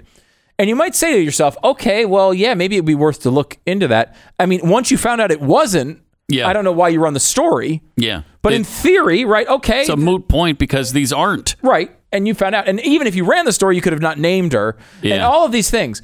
But it could be a foreign influence, is both the reason that they say they can't, they, they had to cover the libs of TikTok story, and also the reason that they couldn't cover the Hunter Biden laptop. could be a foreign influence. Right. They couldn't they couldn't talk about that because it could be foreign influence, but they had to talk about libs of TikTok because it could be foreign influence. In other words, whatever point they have to make at any given moment that will help them one percentage uh, point of the time, they will make. Whether it mm-hmm. makes sense as it relates to anything else they've ever said is not material.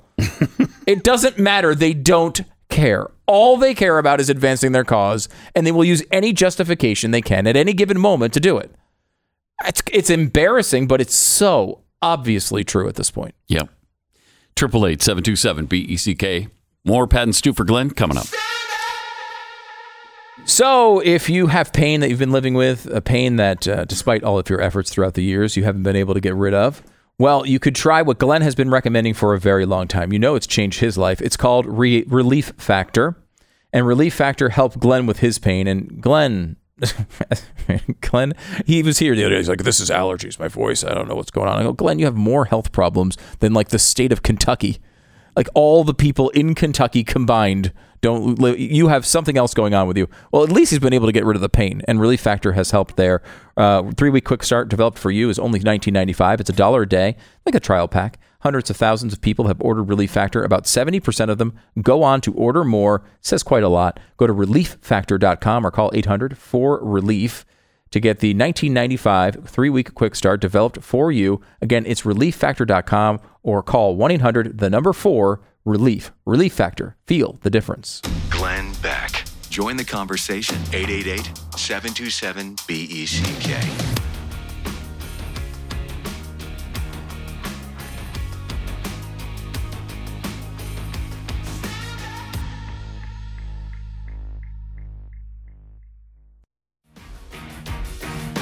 It's Pat and Stu for Glenn today.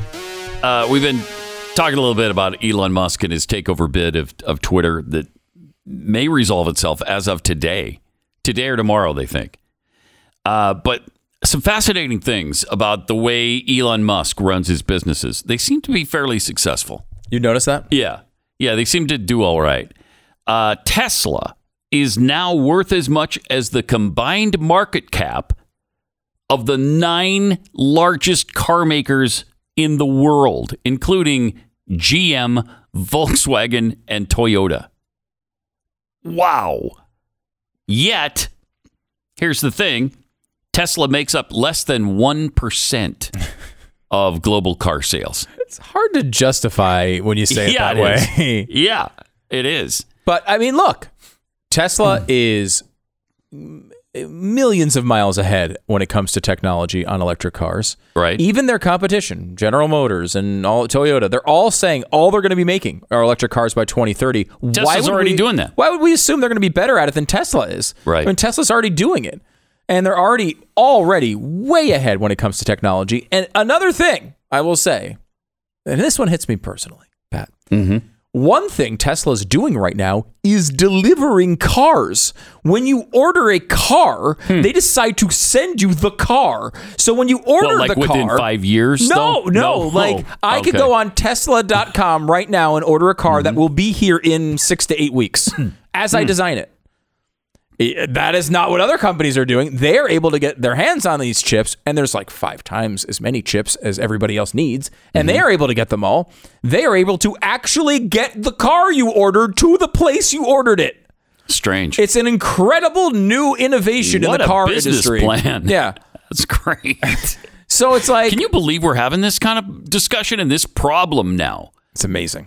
I never I, thought. I never thought. I Pat when this car that I ordered when it came out initially, I was going to order one, and I decided not to pull the trigger on the initial batch of them because I was so in my head. I was like, this dealership is going to be calling me fifty times a day to make this, you know, like to to pressure me into upgrades and you know all this other stuff that you know, and I mm-hmm. just don't want to deal with the hassle.